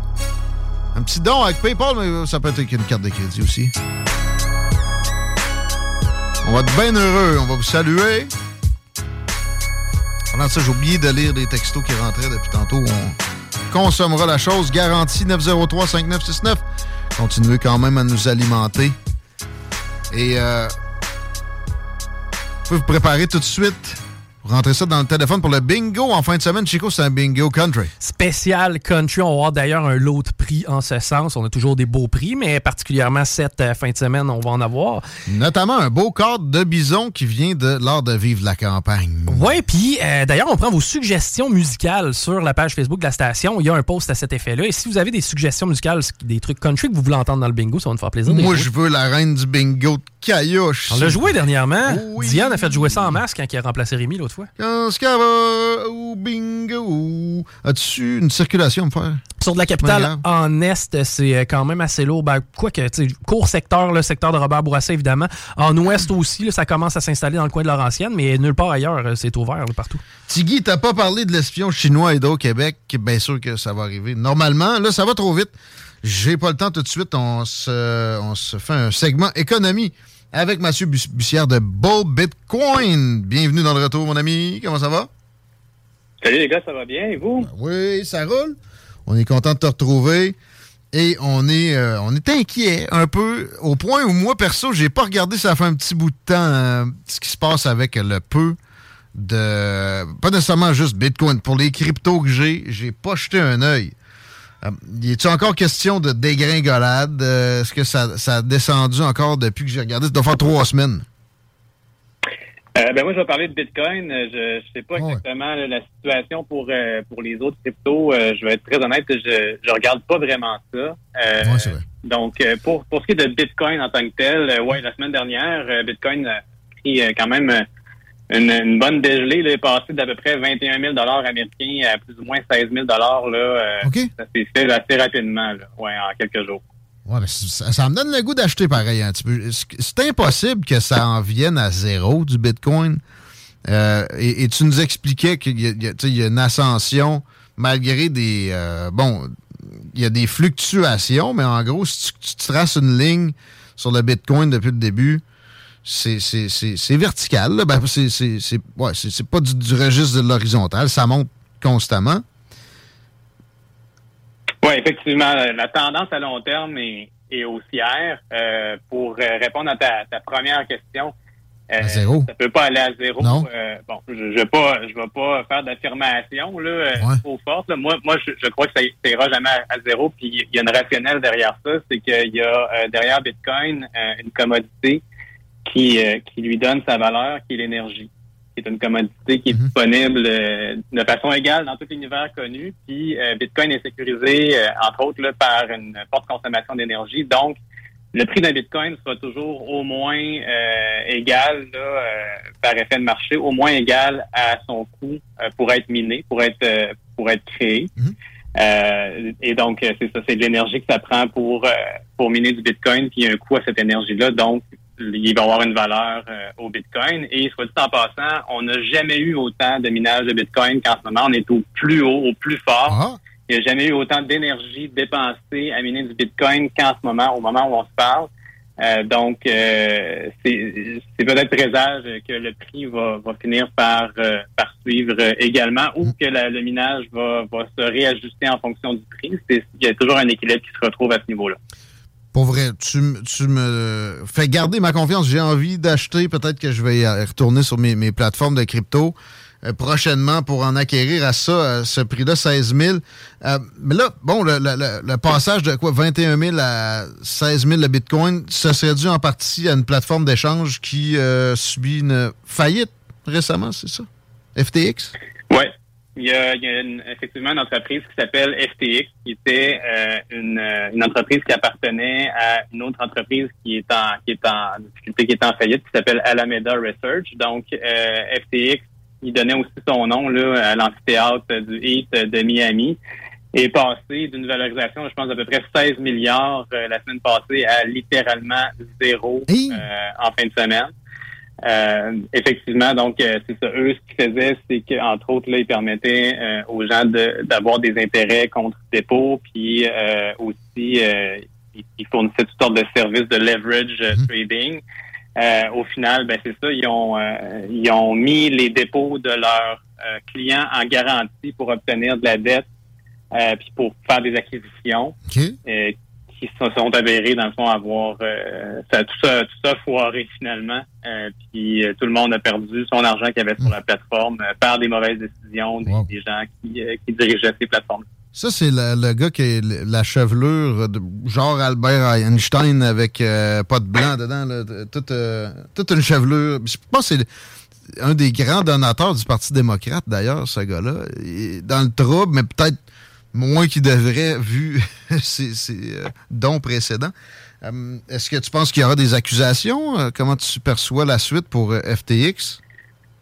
C'est sûr que c'est sûr qu'il va y avoir enquête. C'est sûr aussi qu'en ce moment, ça ça brasse beaucoup du côté de la Commission de sécurité aux États-Unis et du CFTC parce que il y a énormément de gens puis des investisseurs importants, des entreprises là qui avaient énormément d'argent là-dedans qui demandent euh, à avoir de la régulation pour encadrer euh, l'industrie là, euh, cette industrie-là là, des, crypto-monnaies. Là. Fait qu'il y a une rétroaction qui est, cohérente, là, puis qui, est dans les normes à peu près où, on s'attendrait que ce soit.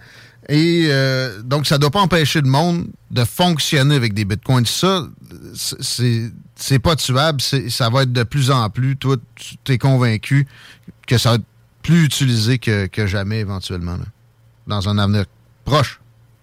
Ouais, ben pour moi, Bitcoin en sort plus fort de, de ce qui se passe en ce moment parce que il continue de fonctionner parfaitement. Il, produit, il y a des blocs qui sont produits à toutes les 10 minutes. Les gens peuvent utiliser Bitcoin sans difficulté malgré son, son prix qui a pu changer à cause de ce qui se passe. Euh, Bitcoin est excessivement résilient euh, depuis sa création, là, en, son apparition en 2009.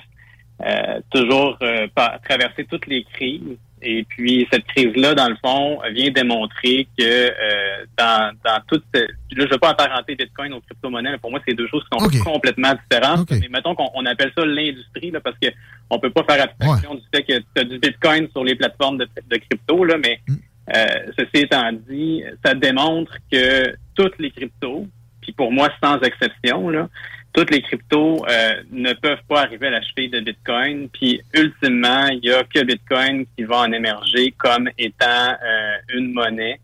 Euh, pour ce qui est des cryptos, on pourra percevoir là, que c'est des, des securities. Mais euh, puis pour avoir des, de la régulation en ce sens, mais Bitcoin est décentralisé, il n'y pas a pas d'autorité centrale. Euh, puis sa politique monétaire peut pas être mani- manipulée par euh, par des êtres humains, à moins qu'il y ait un consensus de tous les participants, de, tous les participants au réseau Bitcoin, qui à ce, stade-ci, le protocole puis la politique, la politique pardon monétaire de Bitcoin sont pratiquement euh, ossifiés ou si tu veux couler dans le béton. Intéressant. On sent que c'est une indépendance qui est, véritable, alors que bien d'autres crypto-monnaies, ça se vérifie la, la- la- qualité avec qui est derrière ça. Euh, bon, euh, FTX n'était pas derrière les bitcoins, il y avait des investissements, ils étaient devenus gros et euh, bon, leur, euh, leur fail a des impacts, mais c'est limité quand tu regardes ça finalement, euh, proportionnellement. Est-ce que tu es d'accord avec ça? Proportionnellement, effectivement, c'est limité. Par contre, ce qui se passe à FTX va probablement avoir un effet, un effet cascade sur d'autres joueurs. Ah bon? euh, entre autres, entre autres là, euh, FTX, il y avait acquis une entreprise qui s'appelle BlockFi, qui, qui fournissait des cartes de crédit là, backées par euh, ton compte de courtage de crypto, puis qui donnait des, des intérêts élevés sur cette carte-là.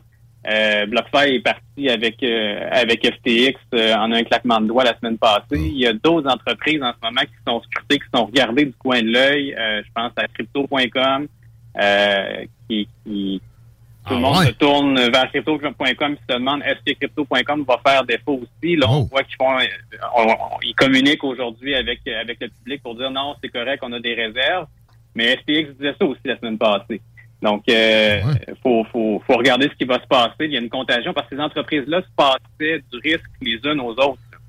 Euh, pour donner des intérêts à leurs clients ou des, des rendements sur dépôt, là, ils, ils- ils se passaient leurs risques l'un à l'autre, un peu comme on a vu dans la crise de 2008 avec le papier commercial. C'est pas étranger à, à ce genre de, de schéma-là qui se faisait en 2008 quand il y a eu un effondrement. Donc, c'est semblable ce qui se passe en ce moment, mais on dirait que ça arrive beaucoup plus vite, puis, euh, puis les sommes aussi sont quand même très importantes. Mode solution, on essaie toujours de terminer comme ça.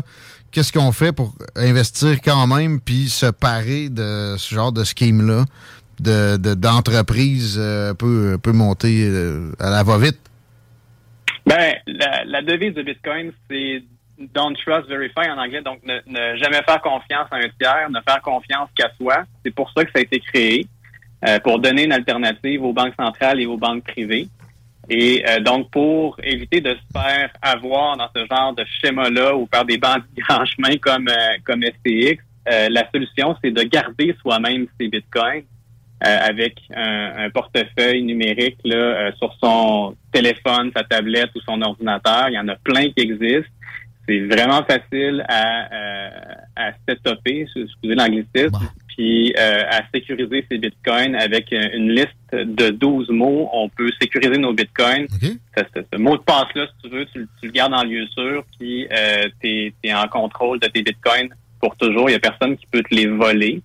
Euh, donc, c'est ça. L'idée, c'est de ne laisser jamais ces bitcoins sur un échange, toujours les garder sur un dispositif qu'on contrôle avec des clés qu'on a générées soi-même et qu'on contrôle. C'est très simple à faire. Est-ce que si on visite ta boule Bitcoin, on peut avoir ce genre d'enseignement-là? Est-ce qu'on peut avoir de l'aide de, Oui. votre part? Absolument. Euh, c'est euh, c'est ce qu'on fait chez Bull Bitcoin. Donc, euh, on est un échange sur lequel tu peux tout simplement jamais laisser des bitcoins. Nous, quand tu achètes des bitcoins, automatiquement, ils doivent être livrés à ton propre portefeuille que tu contrôles. Ça, c'est une chose. Euh, on a un service à la clientèle sur notre site Internet. Euh, ben, quand quand tu es connecté dans ton compte, tu peux toujours parler à une vraie personne. Si tu as des questions, on est là pour y répondre. Puis au- aussi, on a un site euh, qu'on roule qui s'appelle bitcoinsupport.com, bitcoinsupport.com, avec des guides euh, qui, euh, qui sont gratuits, là, soit dit en passant, qui permettent aux gens de euh, créer leur propre portefeuille, être en contrôle de leurs clés. Et on offre aussi un service d'accompagnement là, si quelqu'un veut avoir plus plus d'aide ou avoir quelqu'un pour les prendre par la main pour les aider avec ça.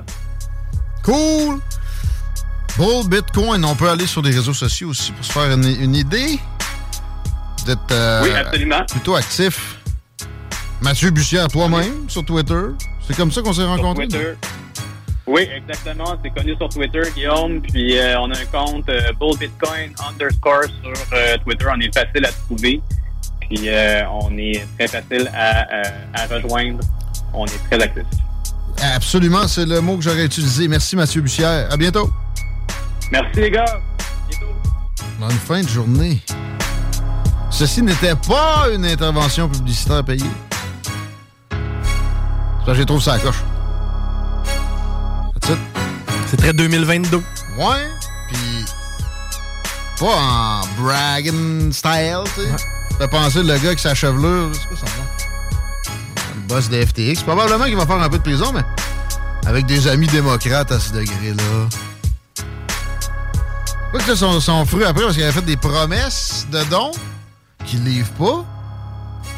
Il y a des petits démocrates qui ont dû s'endetter pendant la shot de mi-mandat.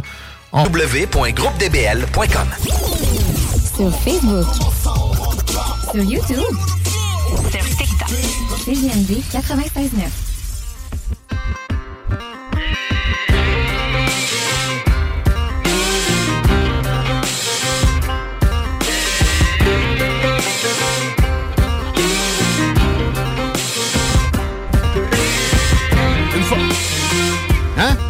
Une formation dans un domaine d'avenir qui peut vous mener loin. Ça t'intéresse, Guillaume? J'en suis certain. Automatisation et hein, instrumentation industrielle. Pardon, c'est plus dur à prononcer que ben d'autres choses. Vous rêvez d'un travail manuel qui touche les technologies. C'est l'occasion de débuter une formation pertinente dans un domaine concret qui vous ouvrira plusieurs portes sur le marché du travail. Au terme de votre formation, vous serez en mesure d'effectuer bon nombre de tâches telles analyse, euh, les, analyser les principes composantes de procédés industriels et leur interrelation, assurer la fonctionnalité et le dépannage d'automates programmables industriels, installer des moteurs électriques ainsi que leur système d'entraînement et évidemment plusieurs autres tâches. La formation débute le 5 décembre, mais oui, aussi rapidement que ça. Ça a lieu du côté du cégep de Lévis. Allez sur le site web pour plus de détails, évidemment. Mais je répète, automatisation et instrumentation industrielle, ça te parle? Eh bien, on a ce qu'il te faut. Euh, sache que les démarches sont simples à faire. Ça a lieu du côté du site de cégep de Lévis. payant puis plein d'avenir, tu manqueras jamais de job avec ça, mais tu manqueras jamais de job en allant faire, en allant faire un tour au cégep de Lévis ou sur le site Internet. Ils ont des euh, programmes comme ça pour les adultes, pour euh, des, des retours au travail, puis des... euh, c'est pas des DEP, c'est des... tu l'as devant toi? ASC. Merci. Attestation d'études collégiales de plein d'acabis, mais ils ils- ils cherchent à ce que ça soit le plus prometteur possible. Parlant, parlant d'être prometteur, on parle à Marie Saint-Laurent dans deux secondes. Juste le temps que je salue les amis de B2M Production, de B2M euh, Broderie, qui sont à Lévis. Il n'y a pas de meilleur achat pour ce qui est de vêtements corporatifs. J'ai une calotte sur la tête qui est la meilleure de l'histoire de CGMD. Et c'est grâce à cette belle gang-là qu'on a pu obtenir la, chose en question. Euh, ils cherchent euh, des, partenaires pour euh, leur fournir des vêtements de qualité puis s'arranger pour que les logos soient vraiment bien mis, respectueux aussi du marketing de l'entité avec lesquelles ils font de la business B2M. À Lévis, Marie Saint-Laurent? hein? Ah, ah oui, hein? Hey, D'ailleurs, Ah on, oui? on va en vendre euh, sur la boutique Facebook de la station qui est en train de se mettre en place. Guillaume Dion est en train de faire ça. Euh, 25 pièces, c'est pas cher. Mais toi, je t'en donne, là, Marie, tu as mérité ça. Je m'ennuyais de toi. hein? Qu'est-ce qu'on qu'est-ce qu'on dit de bon aujourd'hui, nous autres? Ben là, je- premièrement, ça- Hey, je m'entends en écho. Vous autres, m'entendez-vous deux fois? Ouais, t'as un piton à désactiver, je pense. ça va. Oui, c'est beau. Je, je le- je l'ai spoté. Euh, Ça va, là? Check it Ouais, out. ouais, c'est correct. Euh, écoutez, ça fait longtemps qu'on l'arrond- on l'arrondit, le chiffre, mais c'est demain, hein, la date du 15 novembre, qui a été identifiée par l'ONU comme étant la date fatidique où on devient 8 milliards d'êtres Ouais. humains sur la Terre. Ouais. Ben, évidemment, on fait pas des plus 1, moins 1 à toutes les secondes. Il avait établi que ça allait être ça. La journée, c'est quand même... euh, en tout cas, c'est comme... C'est sûr que ça continue de monter, mais pareil, c'est bon de savoir que le, le taux de natalité, le taux de fécondité est à la baisse, pareil. On est à 2,3, ce qui est au-dessus du, du seuil de renouvellement, pareil, mais ça tend à descendre, mais on sait que pendant plusieurs décennies encore, la population mondiale va s'accroître. Jusqu'à quel point, par exemple, ça dépend des calculs, ça dépend des s'ils mettent comme faux, comme plus que les femmes sont éduquées, moins qu'ils font d'enfants, ça dépend toujours des choix politiques. les, changements, ça les changements climatiques vont brûler du monde vif là, bientôt, Marie. Ça va tomber. Bill Gates, de l'autre bord aussi, là, il est en train de tuer tout le monde avec des vaccins. Ben, je vais te dire, dans les gros, gros, gros changements, pareil, tu vas dire que tout ça te touche pas tant que ça, là, mais pareil, l'Inde va enfin dépasser la Chine en termes de population du pays, là. Parce que jusqu'ici, Ouais. c'est toujours la Chine Bonne qui est en avant. Pour la première fois, on va inverser la chose. Parce qu'on a un allié juste- avec eux autres. Ça, euh, c'est vraiment une bonne, une bonne idée. C'est une bonne notion. C'est sympathique pour nous autres. La Chine, ça fait peur. Ben on va, ouais, on va mais faire un ça- éditorial là-dessus, d'ailleurs, après, après ta, ta présence. Excuse-moi. Ouh, OK. Ben, je vais reparler de la Chine un peu plus loin, tu vas voir. Mais juste peut-être euh, quelques données. là. C'est sûr que les pays industrialisés, la moyenne d'enfants par famille est plus basse. là. On parle de un- un- 1,59. L'endroit où c'est le plus faible au monde, c'est en Corée du Sud. Fouille-moi Ah bon? pourquoi. Ah ben, Mais pensé au Japon, que- tu sais. Le Japon, ça a, Ouais. été, ça a été tough un bout, là, ouais. Oui, mais pareil, ça reste que, tu sais, on le sait que c'est en Afrique qu'ils en ont le plus, partie du Moyen-Orient, puis toute la tranche de l'Asie, là, qui va du Kazakhstan, Pakistan, Afghanistan, c'est encore là qui se fait le plus d'enfants. C'est sûr que, tu sais, on est à une époque où que tout est facile, tu sais, à l'époque des chasseurs-cueilleurs, euh, une famille, ça prenait 10 km pour être capable de se nourrir. Là, à cette heure, on est capable de se serrer les uns, ces autres, les données changent un peu, mais pareil, tu sais, rappelez, euh, parce que je sais que tu démonises beaucoup la chose, que tout cet accroissement de la population mondiale-là a été quand même. euh, Moi, là, t'es en train de me Grâce à la de- vaccination, hein, tu le sais. Je vais, me euh. faire, je vais me faire traiter de mondialiste, puis de... Hein? Non, mais il faut le dire, parce que, tu sais, pareil, quand la peste est arrivée, la peste noire, euh, ça a tué 60% de la population en Europe, en Asie, puis au Moyen-Orient, là, tu sais, pareil, euh, 60% Fait que la vaccination a quand même servi à... Ah ben moi, les vaccins, j'ai pas dit grand-chose de- de- là-dessus, à part que des- les obligations, c'était de la merde. D'ailleurs, on a créé avec ça la plus grande vague de crainte envers les vaccins en général, comme des champions. C'était plus ça, les vaccins spécifiquement. Les, surtout les autres, là, celui, le vaccin à Donald, j'avoue que je le trosse un peu moins que les, les- les autres. Je l'ai eu deux fois. Hey, I'm Ryan Reynolds. At Mint Mobile, we like to do the opposite of what Big Wireless does. They charge you a lot, we charge you a little. So naturally, when they announced they'd be raising their prices due to inflation, we decided to deflate our prices due to not hating you. That's right. We're cutting the price of Mint Unlimited from $30 a month to just $15 a month. Give it a try at mintmobile.com slash switch. $45 upfront for three months plus taxes and fees. Promo rate for new customers for limited time. Unlimited more than 40 gigabytes per month. Slows. Full terms at mintmobile.com. Hey, Dave. Yeah, Randy. Since we founded Bombus, we've always said our socks, underwear, and t shirts are super soft. Any new ideas? Maybe sublimely soft. Or disgustingly cozy. Wait, what? I got it. Bombus. Absurdly comfortable essentials for yourself and for those facing homelessness. Because one purchased equals one donated. Wow, did we just write an ad? Yes. Bombas. Big comfort for everyone. Go to bombas.com slash ACAST and use code ACAST for 20% off your first purchase. Pareil, là. mais euh, non, non, euh, les vaccins, ça a sauvé. euh, Là, tu parles de la. Euh, ouais, mais je veux dire, la variole tuait avant. la variole, mais etc. là. la polio est en train de revenir. mais, tu sais, on l'a Ah, éradiqué ça, la polio, c'était pas drôle. Mon grand-père m'en a parlé. Là. Il y avait drôle? juste une madame dans le village qui se promenait puis qui allait voir toutes les familles une après l'autre. Puis ceux qui s'en allaient à l'hôpital, c'était des étages complets. C'était les enfants qui payaient pour la polio. Là. Non, non, les vaccins, c'est l'a tuer du monde. là. Oui, c'est apparu, puis l'espérance de vie a doublé. De, de quoi tu parles? là? Tu sais, C'est pas, moi qui- c'est pas moi qui véhicule ce genre de cochonnerie-là. Mais ouais, la polio. Mais j'ai vous- j'ai oublié de prendre mon, euh, mon rappel pour euh, l'affaire avec la rouille, là, puis euh, la terre, Chico. euh, Oh, c'est pas grave. Le, le- Voyons. ça, c'est le. Voyons. Ah, le tétanos. Tétanos. Ah, mais ça, ils te le donnent quand tu y vas pour quelque chose. Là. Ah ouais? Moi, quand je me suis rotoculté deux doigts, ils me l'ont redonné. Tu sais, c'est- ils vont te le donner juste quand c'est nécessaire. Là. OK, OK, OK. OK. Ouais. Moi, je serais dû. Au, au rythme où je joue dans des... tétanos sur le Ouais, ouais, side. ouais. Voyons. Polio, je le prends. C'est quoi, tu gruges-tu des vis rouillées ou quoi? T'es, pourquoi t'es plus. euh, Quasiment. L'autre fois, plus- dans la même semaine, je me suis rentré un, un vieux bout de, de fil barbelé dans le pied. Ouais. Puis je me suis déchiré à la main avec un coffre, là, tu sais, un, un bon vieux coffre de, de calèche. C'est à peine si tu vises pas les objets rouillés. Ouais, un peu plus genre, genre mâchouille, comme tu dis. D'autres chiffres intéressants, la gang, parce que si on est 8 milliards d'êtres humains sur la Terre, sachez que là-dessus, il y en a 2,5 qui sont des gamers, hein, pareil, qui jouent à des jeux vidéo, c'est beaucoup. hein. Oh, c'est le déclin. Ouh, euh, ben en tout cas, je sais pas si euh, c'est une donnée qui, euh, qui change la donne, mais au Canada, c'est la première fois qu'il y a plus de femmes que de gars qui jouent à des jeux vidéo. Euh, c'est l'étude qui vient juste de paraître. 51% des joueurs sont des femmes. Ça surprend. Ben. Mais pas de même il y a 10 ans. Ça défait les clichés, on peut se dire ça. Est-ce que, est-ce que tu sais, Marie, si c'est seulement sur console ou si c'est sur ordinateur, les Candy Crush puis les gogos de même?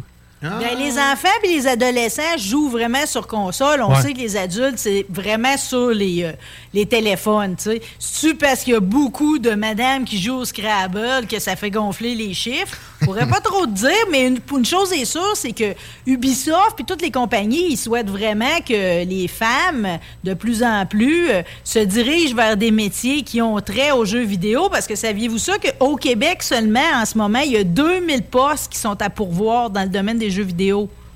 Parce que les autres aussi sont atteints par la pénurie de personnel. là. Ça me semble que c'est tellement le fun, je comprends pas qu'il y, ait- qu'il y ait des postes vacants là-dedans. Là. C'est pas comme euh, c'est pas comme aller laver les toilettes de station-service, là. Pareil. Moi, j'aimerais mieux faire ça, mais bon, ça, c'est moi. Je sais pas, l'abattoir ou ben non, Binox, m'a prendre Binox. Moi, je te dis ça de même, là. On dit ça de même, L'abattoir, c'est un bon, un bon choix. OK, Binox, dans ce cas-là. C'est mentionné à la fin de, de- de la- de l'article, puis ça, je ne savais pas qu'on avait réussi à établir, semble-t-il, qu'il n'y a pas de corrélation entre la violence dans les jeux vidéo et celle dans la vie réelle, parce qu'on est souvent prompt à faire le rapprochement entre les deux. Puis aussi, on sait que maintenant que ça améliorerait le cognitif là, des enfants, les, les réflexions critiques, la prise de décision. Fait que c'est pas juste euh, du négatif. Là. Si votre enfant joue à des jeux vidéo, il va juste avoir une carrière différente de la vôtre. sais. Ouais, puis tu sais, euh, c'est sûr que de moins en moins, les trucs vont être manuels. là, fait que ça va être de l'automatisation. C'est une bonne chose. On va pouvoir se consacrer à tu sais, plus de créativité, etc.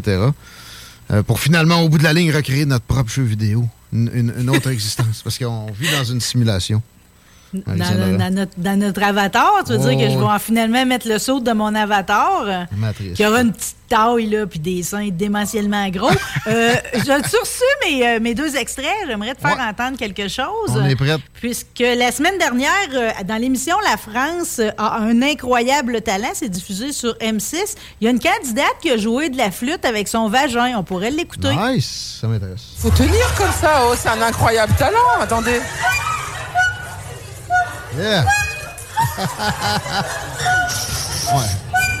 Ça sonne un peu vaginal.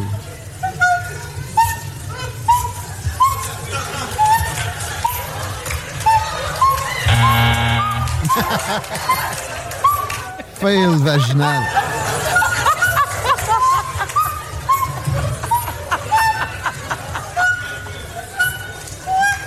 J'aurais pris de la cornemuse. Moi. Ouais, mais moi, je pense que c'est euh, c'est la flûte c'est la flûte en tant que telle. là. C'est pas une traversaire, c'est une flûte, là, comme, Ouais, comme flûte nous, tout le monde en a joué. là. C'est ça qui sonne flamme le vagin dans la vie. Là. Euh, elle est la tête en bas, hein. Elle se tient entre deux chaises, là, le- le- les fesses par en haut. Euh, Est-ce qu'on voit la ça- flûte, genre, bouger un peu? Ils ont on mis, voit, on ils ont mis un émoticône de chat qui rit par-dessus son entrejambe. Mais elle avait pris la peine, pareil, de se mettre des portes jartelles puis tout. Il avait fait sortir les, les enfants de la salle, puis il y avait un avertissement que c'était pas pour les moins de 10 ans, là, puis Ok. pareil, mais ils ont dit que c'est une émission qui met en scène toutes les formes d'art, fait que ça a l'air qu'on est rendu là. Ben, si ça pouvait euh, éviter à des enfants d'être pognés pour jouer de la flûte, éventuellement aussi, tout ça. Mais Chico? tout le monde a reconnu Frère Jacques, là. Ah oui, oui, oui, c'était clair. Mais euh, je, je- je sais pas si, mais ça c'était Howard Stern que j'ai vu au début des années 2000. Il avait fait venir deux filles en studio. Puis tu sais, ça s'appelle du queefing, ça, en bon vieux Urban Dictionary. Et euh, il avait demandé aux filles de faire un concours, celle qui était le- capable d'en faire le plus en une minute. Puis en une, c'était une machine à péter de la noune. Mon gars, c'était capoté. là. Il y avait une fille qu'on appelait prostiplote à- au secondaire. Oh. Parce qu'elle était très euh, efficace avec ça. On la Ah ouais. Nous autres, on en avait une, elle était plate pâteuse, mais c'est pas ça qu'elle faisait. Là aussi, les enfants, on a oublié de, la- de demander. Hey, mais c'est drôle parce que là, vous m'avez amené sur une pente où ce qu'on s'en allait. C'est ok? ta Parce faute, c'est toi qui nous as amené sur pente. mais en tout cas, regarde, dans la catégorie disgusting, puis là, je reprends les termes qui ont été utilisés en cours. OK? Pour une deuxième fois dans ma chronique, on va retourner au procès de Harvey Weinstein, OK? Parce Ah. que là, on est à la dernière des six filles. Rappelez qu'il a été condamné à New York pour 23 ans. Là, on est à Manhattan, OK? Puis là, une après l'autre, il passe. Là, le- le- là où c'est surprenant, c'est que là, on est rendu à décrire ses organes génitaux. Parce qu'elle, la demoiselle, elle a même pris la peine, quand elle a rencontré les enquêteurs, de faire un dessin de ça, OK? Euh, Ça fait qu'on savait déjà, depuis la semaine dernière, que l'autre qui avait témoigné avait dit que c'est comme s'il n'y avait aucune testicule, que ça avait l'apparence d'un vagin. OK? Elle avait jamais vu de quoi qui avait l'air d'aussi déformé. Ça fait qu'elle a même pensé que c'était peut-être quelqu'un qui avait un grand brûlé. Te donner une idée, hein, en parlant de son pénis. Celle de cette semaine, elle a dit que ses organes génitaux ont l'air d'avoir été amputés et recousus. C'était Bon. pas à mode dans ce temps-là encore, les, les amputations pour changement de sexe. Euh, non, même si on a parlé d'intersexe, il y a une raison à ça, c'est qu'il y a eu une maladie, lui, une infection. Puis ses testicules ont été sortis du scrotum pour être rentrants dedans. Donc, c'est vrai qu'il n'y a pas de testicules en dehors, mais là, ça pas- Ils reste... sont rentrés, tu dis, ils sont rentrés. Moi, ont il y avait une dedans. torsion testiculaire. Ça Mhm. existe. Il a fallu qu'il ouvre ça, sorte ça, détwiste ça, rentre ça. Puis de ce que je sais, il y avait encore un sac normal.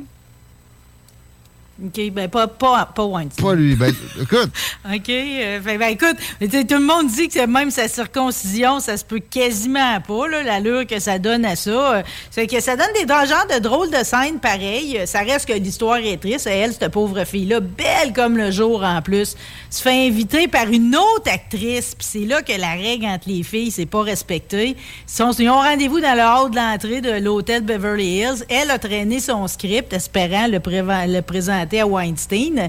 Il va lui dire faut que j'aille à ma chambre d'hôtel. On est la veille des Oscars. Ils vont me remettre un prix. Puis un coup qu'elle va monter en haut, l'autre va, va fermer la porte. Elle va la regarder, y faire un regard comme si elle sait ce qui va arriver, puis elle va la laisser là.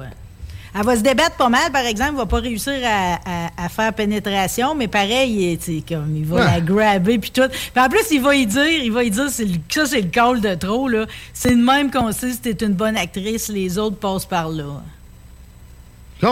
Puis il Continue de dire qu'il n'a rien fait, lui-là, là, que tout le monde était consentant. Il est dans sa tête en crif. euh. Non, il est complètement volé. Puis tu sais, c'était, il est passé de, de- de héros à moins que zéro. C'est déjà ça, au moins, il y a une justice. Là. Pourquoi ça se poursuit? que- Il n'est pas déjà condamné à vie, lui, là, il me semble. 23 ans, non, c'est ça. Il y a encore moyen d'en rajouter une couche encore. Puis il va aller en Angleterre aussi. Là. C'est pas fini, ces procès, lui-là. Là.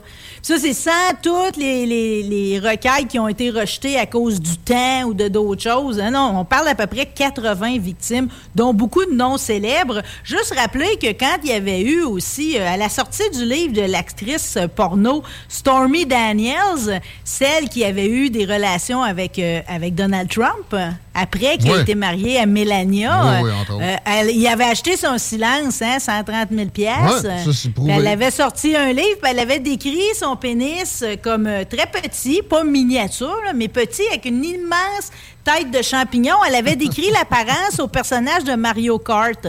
Oui. Avec une tête de champignon. Ah oui. J'oublie le, le petit call. j'étais- vous- Hier, vous jouiez avec euh, des, des sons de Mario Kart. là. Euh, Toad qui s'appelle euh, le champignon dans Mario Bros. Maintenant! Quelqu'un qui dit, là, quand il pitch euh, la tortue, mettons. Là? Ah, euh, je, je peux pas te dire exactement, mais non, on a joué avec des jeux Mario Bros. Ah. Bon, ben moi, en tout cas, je- je- j'ai enquêté un petit peu plus sur le cas de Stormy Daniels. Je pensais que sur le ça pénis à là. OK. Ouais, ben écoute, euh, c'est surtout que Donald, lui, il a pensé qu'il a scoré terrible, alors qu'elle a dit que c'est le sexe le plus pitoyable qu'elle a eu dans sa vie. Puis je regardais sa filmographie, pareil, assez de quoi qu'elle parle, là. Tu sais, je veux dire, elle a à peu près tout gagné. Qu'est-ce que ça veut dire gagner un award pour Crossover Star of the Year? Qu'est-ce que ça veut dire crossover dans le sexe? Crossover. Parce qu'elle elle a gagné pour les plus beaux seins, elle a gagné pour. euh, elle a gagné pour tout, là. Elle a été Pet of the Month, pis ci, pis ça. Elle a joué dans Revenge of the Dildo, puis Da Vagino Code. On a un directeur de la porno ici qui sait pas c'est quoi un crossover dans le sexe. Ben, un crossover, Ben, elle a gagné oui. plus mais- qu'une fois. Un crossover. Qu'est-ce que c'est, un crossover? Être récompensé pour ça. C'est un échange de partenaires? Ouais, ou bien c'est un promenage sur le corps, je sais pas trop. Ici, il y avait le crossover avec euh, les barbus puis la tanière du tigre, un bout. Pas leur demander. Mais moi, je me suis dit que c'était peut-être entre hommes et femmes parce qu'elle, elle a vraiment eu un gros début de carrière dans le lesbianisme avant de finalement faire les deux. Elle a aussi eu carrière. Elle a fait une coupe de films, pareil, qui n'était pas porno. Euh, Elle a suivi la trail normale du début. Là. Euh, commencer mineure dans, dans un bar de danseuse. À 18 ans, ramasser le plus de cash possible, fait poser des totons, puis boum, t'es parti. Sky's the limit. Bon, OK, on a appris deux, sky's the limit. On a appris deux affaires. J'ai appris deux affaires sur Justin Trudeau aujourd'hui, OK? Euh, Je savais pas dans quel ordre les mettre. Vu que tu m'as parlé de la Chine, on pense pareil qu'il va être assis au G20 probablement euh, à, À cause- côté de- du président chinois à cause standard alphabétique. Ouais, j'ai j'ai entendu ça tantôt à Radio Cadena. Euh, Penses-tu qu'il va dire d'autres choses que des flatteries? Moi, euh, pas sûr que c'est une bonne, une bonne idée. Mais comment tu vois ça? Ben là, tout le monde se demande s'il va, il va, les- il va le questionner parce que aux élections fédérales de 2019, il y aurait eu ingérence du gouvernement chinois qui aurait financé au moins comme 11 candidats. Tu Il va y faire un sermon, puis il va dire Toi, Ouais. mon Je sais pas. sale! Plus jamais ça. Sûrement. Bon, il y a hein? ça, il y a ça, il y a le fait, on l'avait déjà budgété, par exemple, il n'y a rien de nouveau qu'on donne 500 millions de plus en aide militaire à l'Ukraine. Euh, Ça prend différentes formes, là, des blindés, de l'artillerie, des caméras pour les drones, euh, des uniformes d'hiver aussi. Tout les pour la paix. C'est pas chaud. c'est Pas chaud dans ce coin-là. Euh, Puis, ma dernière nouvelle, ben écoute, c'est parce que moi, je suis vraiment attentivement les Drag Race de RuPaul. J'ai pas écouté les franchises de par le monde. Il y en a en Suède, en Australie, au Mexique, euh, en Angleterre. Puis on en a une ici au Canada qui va commencer ce vendredi. Canada's Drag Race Canada versus The World, OK? Parce qu'on a invité neuf des meilleures drag queens de par le monde. Et pour la toute première fois, je te, je te le dis pas, je te laisse écouter la bande-annonce officielle de la série qui commence cette semaine. The time has come. World, meet your next host nation. Bonjour, and welcome to Canada. We're looking for the next global drag superstar. Now that I've won your heart, Il n'y a pas the d'image, ça fait bon. Every time you come out on that runway, it is just oh. electric. It was elegance, it was grace, it was confidence. This look is everything. I couldn't take my eyes off of you. And that's lunch, everyone. Who's ready for world domination? Please help me welcome the Prime Minister of Canada, Justin Trudeau! This one is about to go down in Pour la history. toute première fois de l'histoire de l'émission. Il doit être rendu à peu près à 25 saisons régulières avec RuPaul, plus toutes les spin-offs. Pour la toute première fois, un dirigeant, un world leader va participer à une émission. On sait déjà qu'il va être là juste au moment avant qu'ils aillent faire leur prestation. C'est comme le speech de motivation. C'est Justin qui va aller le servir aux participants. Quelle grande réalisation, quand même. Qu'est-ce c'est un gros show, sérieux? Ouais, tu T'écoutes ça, jamais, ça, jamais. If you don't love yourself, how the hell are you gonna love somebody else? I love myself like I am. I don't need to put some... uh, Mais RuPaul est cool, mais c'est pas RuPaul qui anime, c'est un autre animateur ici, une autre, Brooklyn Heights, euh, qui est là. En tout cas, tout ça pour vous dire que Justin, pareil, fait des apparitions qui risquent de plaire quand même à la communauté LGBTQ, c'est sûr. là. OK. J'ai- Il m'a manqué des, euh, des chiffres là-dedans. J'ai susmentionné. T'as Tu es en train de euh, dire que c'est pour, essayer d'aller chercher des votes? euh, Non, mais c'est certain que ça y attire un capital de sympathie, Ben oui, là. Tu sais, c'est- en ce moment, là, c'est comme. euh, c'est- parlez-en. Pas juste dans la communauté. Pas juste dans la communauté. avec les bons mots, parce que là, de ce que le maire Gendron m'a envoyé, que Chappelle il a été blâmé pour avoir utilisé transgender. euh, Pourtant, ici, on l'utilise transgenre aussi. là. Si ça, c'est pas le bon mot, j'aimerais ça qu'on me le dise tout de suite, parce qu'on est comme en train de s'habituer à l'utiliser. Ah non, mais de toute façon, si t'as beau t'habituer ou pas, il sera plus bon dans un bout. On, on a cette habitude-là. C'est difficile de patauger pareil dans le Non, mais- correct de ça, même quand tu étais bien intentionné. La là. façon de manager ça, c'est d'a- d'arrêter de te laisser interdire du vocabulaire. Moi, tu, tu, tu me diras pas, tu me feras pas sentir mal d'avoir utilisé un mot. Et depuis ce temps-là, depuis que j'ai adopté cette euh, façon de voir-là, je me porte euh, à merveille. C'est vraiment bénéfique. Je te le recommande. OK. Bon, mais regarde, de toute façon, je n'avais pas besoin de me le dire. Je le constate semaine après semaine. Oh! OK. Bon, tu me présentes il y a- une espèce de, de bête. Ça, c'est- quand, là, j'ai rien sur des tyrans, là, pareil, aujourd'hui. C'est quand même mollo, mon affaire, là. Euh, je veux juste mentionner qu'il y a 110 ans, en Donald, 1912, euh, ouais, c'est ça, j'avais Donald, pénis à Donald, décédait Louis Cyr à l'âge de 49 ans, l'homme le plus fort de tous les temps, selon ses admirateurs. Je tiens à le mentionner parce que ça reste pareil qu'il mesurait juste 1m74 pour avoir fait tous ces exploits-là, puis bien qu'affaibli à son décès à 49 ans, détenait toujours le titre de l'homme le plus fort du monde jusqu'à la toute fin. Moi, je vais te dire son exploit qui m'im- qui m'impressionne le plus, puis il va l'avoir répété à plus de 500 reprises, c'est celui où il réussit à retenir deux chevals. là. Moi, ça me fait pleurer dans le film, d'ailleurs. C'est comme, euh, oh mon Dieu, euh, c'est s'user le corps pareil euh, intensément, là. mais ça, c'est euh, vraiment l'exploit qui m'impressionne le plus.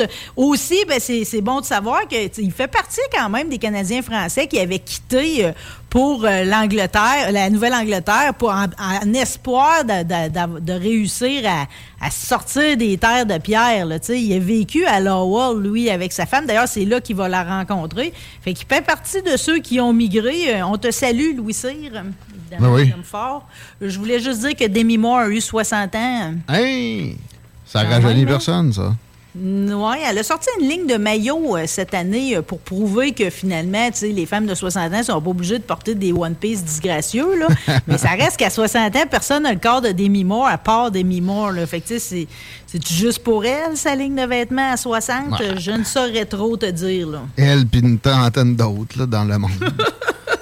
Juste mentionner que c'est il y a un jeune garçon qui a obtenu le plus haut score de QI euh, connu. En tout cas, euh, si on considère que Stephen Hawkins a eu 160 puis qu'Albert Einstein, on établit qu'il avait 160 aussi, le jeune de 11 ans a réussi à scorer 162, pareil, au test de Mensa. C'est hot. euh, J'ai Ok. jamais fait, euh, jamais essayé, là. Mensa, Mais tu sais, le test de QI Mensa, ça te dit rien? Mensa, Mensa. quand t'es Mensa, c'est quand t'es 150 et plus. OK, y a- y a- là, tu passes à un autre test de QI. là. Comme Sharon Stone et Mensa, 150 et plus. Ah bon? Ouais, Ah bon? on se souhaite. C'est ça. C'est ça. Un autre qui évidemment, c'est comme. euh, qui est pas pire pantoute. Passer euh. 60 ans.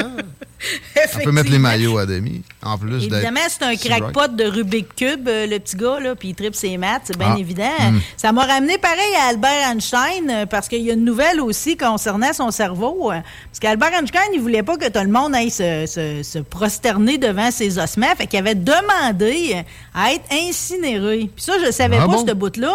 Mais le gars qui a fait l'autopsie, dans ce temps-là, la loi américaine n'était pas trop, trop euh, sévère, ou en tout cas pas encore assez étayée. Le gars qui a procédé à l'autopsie d'Albert Einstein, il est parti avec le cerveau, hein, dans une jarre, dans un pot de biscuits. C'est peut-être le même qui a volé le cerveau de Kennedy aussi.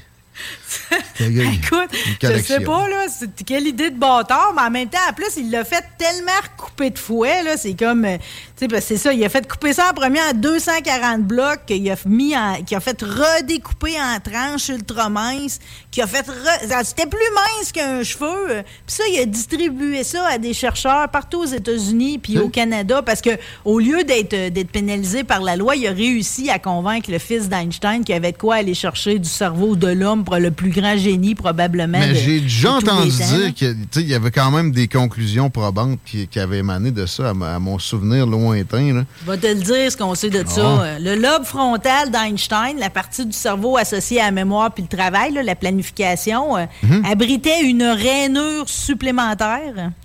Carrément. Puis on a également réussi à voir qu'il y avait une plus grande concentra- concentration de neurones dans certaines zones euh, qui, on pense, lui permettaient de traiter plus rapidement l'information. C'est pas, c'est pas si surprenant. Euh, tu me fais penser, de- de- ça n'a pas rapport, là, mais juste une petite parenthèse. J'ai oublié de le porter à connaissance des auditeurs. Voyage en France. Après, j'ai appris qu'après le décès de Charles de Gaulle, sa famille a brûlé ses effets personnels. Ah, pourquoi faire? Je sais pas. J'aime mieux, j'aime mieux que, je sais pas, là, qu'on découpe mon cerveau puis qu'on garde mes effets personnels. Brûler. Tu sais, pas juste genre distribuer. Il y a quelques objets qui ont réussi à être récupérés par des musées, dont où j'étais. Mais il était comme, Hey, vous êtes chanceux parce que sa famille a brûlé tous ses effets personnels à la fin Ouais, de mais je vais te dire une affaire, quand vient le moment du leg, là, puis tout, là, est-ce que les familles virent fous, là? Ben ça, si c'est le cas, tu peux mettre une clause. Moi, il va y avoir une clause dans mon, il va avoir une clause dans mon testament. Si vous pognez, il n'y a, pas un choix qu'une scène, puis rien, mangez de la merde. Si chicane, ça, Ouais. comment tu vas faire? Tu vas checker ça d'en haut ou tu vas mettre Engager quelqu'un quelqu'un. responsable? Engager quelqu'un, un détective privé, c'est pas si cher que ça. Non, je vais te le faire, moi. Ben, c'est vendu. Un contrat aujourd'hui. moi te le dire, moi te le dire. Puis juste euh, féliciter pareil euh, toute la gang à Janine Gilbert là, parce qu'il y a eu une conférence déjeuner vendredi dernier euh, auquel j'ai pu assister, mettant en scène euh, Bob Hartley, ok, euh, c'est c'est tellement intéressant, là. C'est- Ça tournait tout au- autour des capacités d'adaptation. Puis, tu sais, lui, c'en est un, là, qui, qui s'est, tu sais, dans le fond, il, il s'est fait un rêve. Il a jamais joué au hockey. Puis, il est devenu un des plus grands coachs de l'histoire, pareil. Mhm. Puis moi, ce qui m'a beaucoup touché, c'est toutes les fois où, dans le fond, tu vois que le, le cœur de tout ça, c'est ses années à l'usine. Il était vendeur de chars aussi, mais ses années à l'usine, tu sais, ça, ça aurait pu être de quoi comme une souffrance. Au lieu de ça, tout, tout part de là. C'est comme le cœur de toute sa motivation qui va venir ensuite. C'est vraiment un grand monsieur. Ça fait du bien d'écouter quelqu'un qui, euh, rendu à cet âge-là, finalement, a tout mis ça ensemble, euh, puis tire des lignes pour nous aider, peu importe le domaine dans lequel on est. Euh, je te le dis pas parce qu'on en a eu une la semaine passée, mais il croit pas aux réunions de groupe. il croit aux réunions individuelles. C'est vraiment quelqu'un qui joue le man-to-man, Ouais. Puis qui a un souci, il a beaucoup, beaucoup, beaucoup d'empathie. Ça, tu l'as, mon boss. là. Ouais, mais ça prend des réunions de groupe une fois de temps en temps. Non, mais j'étais comme, j'étais dans la salle en train de faire des photos de lui, puis je me disais, c'est une réunion de groupe? Ouais, une fois par année, là. C'est ça, Ça qu'il a dit et tout. Il dit c'est comme une obligation à quelque part, mais tu sais, c'est comme si tu veux vraiment tu sais, améliorer le sort de quelqu'un, faut que tu le connaisses, faut que tu l'apprécies, puis il faut que tu t'adaptes à chaque personne. C'était vraiment J'ai intéressant. l'impression que lui aussi a un lobe frontal euh, ou l'organisation avec un pli de plus, peut-être. On ne souhaite pas qu'il y ait une, une autopsie trop approfondie de son cerveau. Marie, on t'écoute euh, vendredi. Es-tu dans Laurent Euh, Les Truands? non, je vais commencer les, Laurent les truands jeudi. Puis euh, l'histoire d'Albert Einstein, ça m'a quand même donné le goût de faire peut-être une chronique sur l'intelligence. OK. Mythe et réalité, là. Alors, euh, ça, ça sera jeudi dans Laurent et les Truands. Puis vendredi, cette semaine, c'est pas moi qui anime. C'est un show Ah. extraordinaire, fantasmagorique. Ah, on shit. va ailleurs. Je me suis payé le luxe, étant donné que je pouvais pas être là, de t'imposer un show foncièrement différent. C'est du jamais vu à CJMD. Je donne la- la- le micro principal à Fred Poitras. Puis il a respecté la thématique de Rebelle. Mhm. J'ai lu la liste d'invités. Euh, Ouais. Puis, euh, ben, entre autres, Catherine Dorion, ils sont. Ouais, euh, J'avais oublié ça. puis tu même, vois, hein. je l'ai interpellé sur Twitter en fin de semaine. Euh, non, franchement. Puis durant l'émission, on va aller au Tchad. On va aller voir bien du monde qui résonne pas comme les autres. Je vous invite à être à, à l'écoute Tchad? vendredi. Ça commence à midi tapant. Au Tchad, le pays, en Afrique? Ouais. OK. Malade. Hey, by the way, là, c'est pas vrai que je vais vous laisser inculte, les amis. J'ai maintenant la définition d'un crossover porn actress. Non, s'il vous plaît. Eh ben oui, quelqu'un qui est crossover dans le porno, euh, c'est qui fait du multiplateforme, soit du web et euh, du euh, film, soit, du, euh, soit de la scène. OnlyFans. Ouais, ben exemple, là, mais tu sais, qui, qui, qui, euh, se spécialise sur plusieurs plateformes et pas nécessairement uniquement dans le film. OK. On Ouais. pourrait-tu avoir euh, quelqu'un de OnlyFans à un moment donné qui viendrait nous expliquer tout le cash qu'il y a à faire avec ça, puis ce que ça sous-entend comme, comme contact avec l'humanité? C'est possible que j'aie ça jeudi, mon ami. Arrête donc! Ouais, euh, Tu ouais. même pas arrangé notre discussion en Chicks plus. professionnels, non. Ça, des discussions arrangées. On n'arrange pas plus ça que des réunions de Non, groupe. mais là, je me demande jusqu'à quel point, tu sais, c'est comme le cash, ça vaut-tu vraiment la peine versus, genre, les demandes des caves, tu sais, tu comprends-tu? Faut que tu sois capable de dealer ça dans ton quotidien, Mhm. tu sais.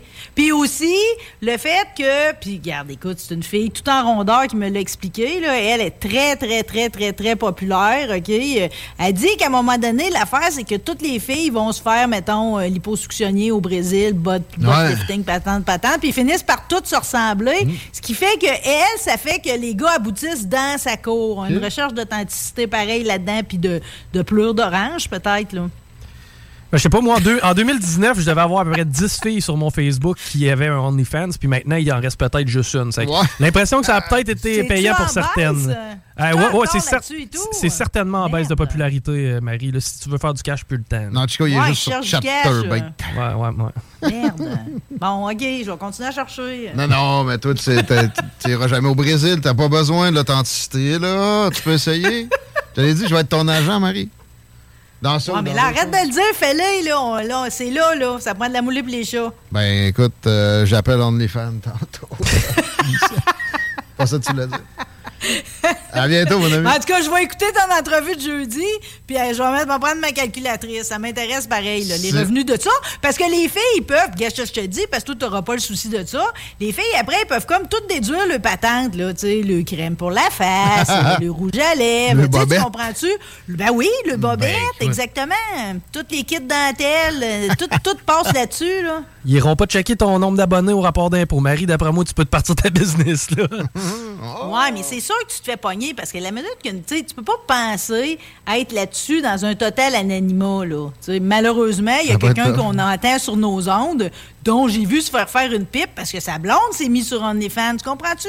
Ça circule trop vite. Ben, c'est mis parce que pour vrai, je suis. qui cherche. Mais non, moi, moi, on a tout compris. Mais euh, mettons, là, pe- personnellement, je suis quand même assez bon là, pour creuser Internet et trouver les clichés. C'est difficile de craquer OnlyFans. Quand même, là, je réussis à en trouver, mais c'est pas facile. Fait que je pourrais être là en parfait anonymat. Euh, oui, il y a moyen de le faire. On va te mettre un petit masque puis on va t'appeler chérie au nom de Marie. Puis ça va être réglé. Bon. mais gars, tout ça, ça marche pareil. Le seul problème, c'est que j'ai pas le goût des Mongols, tu sais. Ouais. Bon, finalement, on, on va appeler, euh, on va appeler Télémag la semaine prochaine. On s'en- Parfait, on s'en merci. parle Deal, bientôt. What a deal. OK. Merci, boss. Yeah! Marie Saint-Laurent, mesdames, messieurs, dans Lorraine des Trois jeudi. Puis c'est pas fini, final, là, qu'on ait la Chicks professionnelle. Mais si c'est le cas, les caméras vont être ouvertes, comme c'était le cas au cours des dernières minutes.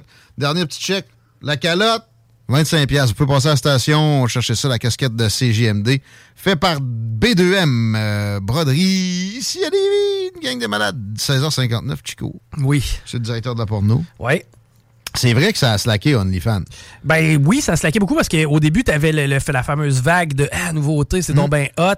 Mais tu sais, à quelque part, si tu charges aux gens 5,99 par mois puis que la plateforme en prend à moitié, ça va te prendre une coupe de branleurs pour être Ben. payant. Pas à dire. Puis la crise économique là, qui se pointe la face se garantit que ça va être l'âge d'or de YouPorn. Puis de, de- La porno gratuite, il y en a encore. Voyons, euh, le, le site. là. OnlyFans? Non, gratuit. YouPorn? Non. Pornhub? Oui. OK. T'en veux-tu d'autres? non, mais, a- j'ai, googlé la chose. Non, un ami a googlé la chose récemment, puis il n'y a pas grand-chose pareil. Là- ça revient tout le temps à 3-4 sites. Là. Euh, non, ben effectivement, là, si mais. tu vas à la page 20, là, tu, tu cliques, tu te ramasses avec des, des pop-up qui te disent que ton ordi est compromis, puis. Je pense que t'as plus que 1000 ans de vidéos et de, de trucs Ouais, sur Pornhub. Déjà, c'est ça. T'en as en masse. hein. Que, euh, voici, euh, c'est vous l'aurez entendu dans les salles des nouvelles. On a encore du stock pour vous autres, on passe du coq à l'âne. On aime ça, balancer de légèreté vers un peu plus, lourd, un peu plus euh, dans la réflexion, la philosophie. Des affaires internationales, ça va tout euh, juguler ça, pas juguler, rassembler ça. Ce que je veux vous soumettre à votre connaissance au cours des, des prochaines minutes. On a un petit éditorial sur la Chine à faire ici, puis ça part du fait que, bon, aujourd'hui, sont dans l'actualité nos amis euh, de l'Empire du Milieu. Parce que à Hydro-Québec, il y a eu une arrestation d'un espion chinois carrément. Euh, bon, on l'apprend aujourd'hui parce que ils n'ont pas le choix. Il faut qu'ils donnent de quoi nourrir à la bête médiatique. Il y a une curiosité présentement sur ce que la Chine peut faire au Canada. Mais dites-vous bien une affaire. Tu sais, quand on parle de pointe de l'iceberg, Chico, Oui. tu te rappelles de Jean Perron? Ben, oui. C'est la pointe de l'as- de l'asperge de l'iceberg. là. OK. Parce que à Hydro-Québec, premièrement, à Hydro-Québec, il n'y a pas assez de recherche et développement. Premièrement, au Québec, il n'y a pas assez de recherche et développement. Mais il y en a assez pour qu'il y ait des espions chinois là-dessus. Je vous garantis une affaire. Il y en a plus qu'un, puis il y en a qui n'ont pas des noms avec plus de consonnes que de voyelles, qui euh, sont parfaitement blancs, qui sont payés directement par des, des agents qui gèrent d'autres agents, mais des agents, que ça, peut être, oui, pour de l'espionnage carrément dans des domaines névralgiques. Ça peut être aussi des gens comme Alexis Gossette, Purel, à qui moi, si j'étais un boss d'agence de renseignement chinoise, j'enverrais assurément de gros chèques très régulièrement. Même affaire pour des Stéphane Blais et autres artistes charlants, même si, oui, son propos récent, en passant devant la commission sur l'état d'urgence, a été posé, surprenamment. Euh, bon, la rencontre entre Xi Jinping et Joe Biden aujourd'hui est peut-être une bonne chose, mais as-tu une seconde de confiance en fait que Joe Biden peut livrer la bonne attitude face à ce leader-là qui a énormément plus de pouvoir que lui? Le gars a de la difficulté à se tenir debout en vélo. Parce qu'il va se tenir debout devant un Chinois. Non, mais là, c'est à cause qu'il avait le pied de poignet d'une pédale. Probablement Mais- cassé par son chien aussi. Oui, c'est vrai, c'est vrai. C'était cassé le pied en jouant avec son chien. Je l'appelais Joe pied cassé au Ouais. début de son mandat. Mais là, ça fait deux ans. Et, ben presque, parce qu'il est en janvier, là, il avait été élu en novembre. Tu commences à, même si t'es pas le acting president, tu commences à, à traiter notamment des dossiers comme le dossier chinois quand t'es là. Et peu de temps avant d'être intronisé comme président des États-Unis, il, il osait dire des choses comme China ain't gonna eat our lunch. Ils sont pas assez forts. Mais, même à ce moment-là, c'était faux. Économiquement, ils battent les États-Unis à plein, plein, plein d'égards. Mais là, c'est maintenant, militairement, ils ont la plus grosse flotte du monde. Ils ont le plus, le plus grand nombre de soldats prêts au combat au monde. Euh, le Canada, on a à peine un bataillon. Eux autres, c'est des, des centaines. Mais en plus de ça, ça, c'est l'armée de terre. Ils ont une armée de l'air incomparablement évolué avec tout ce qui se fait à part les États-Unis, qui sont encore devant de ce qu'on sait, parce qu'il n'y a rien qui empêche que eux autres, comme aux États-Unis, il y a des bases militaires totalement hors de la connaissance des, euh, des ennemis, sous terre, capables de produire à grande échelle des avions militaires, puis qu'en cas de conflit frontal, ça sort, puis ça vient, exemple, bombarder des porte-avions américains, supposés symbole de la suprématie des États-Unis dans le système de relations internationales qui est une hégémonie. On appelle ça l'hégémonie américaine, mais ça n'est plus une. Joe Biden, qui a accès à des briefings comme ce que je suis en train de vous livrer là, qui arrive devant Xi Jinping avec toutes ces, petites turpitudes morales.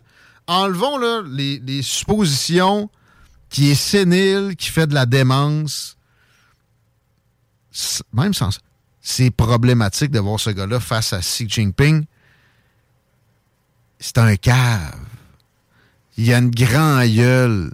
Puis il a aussi a pigé dans le genre à bonbons chinoise. OK?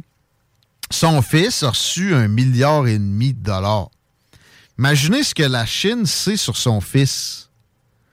Je reviens au Canada. On a appris qu'il avait joué dans nos élections. C'est un bout. on parle de beaucoup de Radio-Canada aujourd'hui dans les salles des nouvelles. Ça arrive, ils ont un budget de 1,3 milliard, ils peuvent être utiles. Euh, et la journaliste que j'entendais parler du cas de, l'interférence, mais le, mot est mauvais, de. Elle, interférence, mais de la manipulation de nos élections par le gouvernement chinois, communiste. Euh, c'est un, c'est un peu. euh, c'est un peu troublant. Un peu troublant! La Russie, avec un PIB gros comme le Texas, les États-Unis radotent avec ça depuis cinq ans. Mais il n'y a à peu près rien qui se fait sur ce que les Chinois font. J'annonce une affaire. Les Chinois ne veulent rien savoir du populisme. Ils ont pas de problème avec les libéraux ou les démocrates, l'équivalent aux États-Unis. Ils n'ont pas de problème avec les conservateurs qui ont des, des teintes rougeâtres, là, ici, donc des, des blue liberals, OK? Des red Tory. Ils n'ont pas de problème avec Mitch McConnell, dont la femme a d'énormes intérêts en Chine. Lui, c'est le leader des républicains au Sénat. Mais ils ont des problèmes avec Donald Trump. Ils ont des problèmes avec Ron DeSantis. Ils ont des problèmes avec euh, J.D. J.D. Vance, avec euh, Pierre Poilievre, je vous annonce ça, avec cette droite populiste-là, démonisée par nos médias, qui eux aussi sont noyautés par une puissance chinoise aussi forte qu'insidieuse. Les États-Unis, c'est du bragging, ça joue du pectoral. Les Chinois ferment le gueule, puis par en dessous, ils achètent carrément des partis politiques ou des organisations euh, internationales. L'ONU, à plein d'égards, est noyautée par le Parti communiste chinois. Antonio Guterres, au Portugal, à l'époque, c'était un. c'était- pas un populiste de droite, c'était un socialiste qui a des affinités avec. Si tu pousses le socialisme à l'extrême, Chico, ça donne? Ça donne du, euh, du nazisme. du communisme. Du communiste. Comme les Chinois. OK? Si tu pousses la droite à l'extrême, là, ça Là, dans donne du fascisme, du nazisme. Mais c'est parce qu'il n'y en a plus des, des- des représentants de gouvernement de, de cet acabit-là. Quand je radote que le progressisme s'est radicalisé, ben la Chine est le premier bénéficiaire de ça. Le- le- pas, les, pas les Chinois, là. Comprenez-moi bien, le peuple chinois est une, euh, est une merveille. Je j'ai rien contre les individus. Il faut toujours bien prendre le soin de le dire. Même affaire avec les Russes. hein. Même affaire avec les Ukrainiens. Même affaire avec les euh, Taïwanais, dans le cas qui nous occupe. Mais ce gouvernement-là est le plus mean qui nous a été donné de voir depuis les années 40 en Europe, côté allemand. Côté japonais pour l'Asie. Mais le Japon, pour, nous, s'il n'y avait pas eu l'Allemagne, n'aurait été jamais la menace que ça a pu être. Parce qu'il y avait des affinités, il y, aurait eu moyen de, négocier des choses, puis on avait à ce moment, à cette époque-là, peu de crainte, peu, de- problèmes, peu de scrupules à laisser un pays asiatique en envahir d'autres. C'est juste ça que le Ja- le Japon voulait. Il n'était pas question de vraiment s'accaparer euh, Pearl Harbor, ne, ne serait-ce que ça, ou, encore moins la côte ouest US. Alors là, la rencontre Biden Xi Jinping aujourd'hui va être triste et probablement une occasion pour Biden de trop parler puis d'affaiblir encore ce que les États-Unis peuvent opposer comme résistance à cette domination-là qui est en train de s'instaurer à un, un rythme aussi où jamais l'humanité a vu. On n'a jamais vu de build-up militaire rapide comme ce que la Chine vient de réaliser là, mais on n'a jamais vu non plus une, euh, une domination s'instaurer si vite face à une autre qui était si puissante. Exemple extrêmement probant. On n'est plus capable d'arrêter l'immigration chinoise. On n'est plus capable de, de faire en sorte que le fentanyl qui nous rentre d'un dent pour nous affaiblir, stop. C'est la deuxième provenance en immigration, les Chinois. Mais c'est la. OK, euh, ben oui, mais c'est normal, Tigui, c'est euh, le, le peuple le plus euh, nombreux de la Terre. On est-tu obligé de puiser là à ce degré-là? Les citoyens chinois qui sont ici, on vous aime.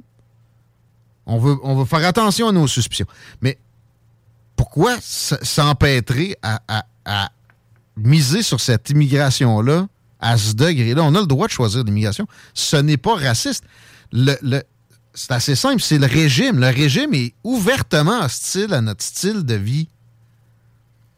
Puis, en plus, il contrôle ses citoyens à distance. La diaspora chinoise est, est- est sous la loupe du Parti communiste chinois en permanence. Est-ce que l'immigration des pays asiatiques est la plus facile à manager en bon français? Je pense que oui, par contre.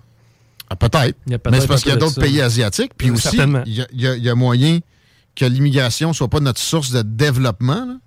la croissance économique ici, ça passe énormément par simplement importer des bras ambulants.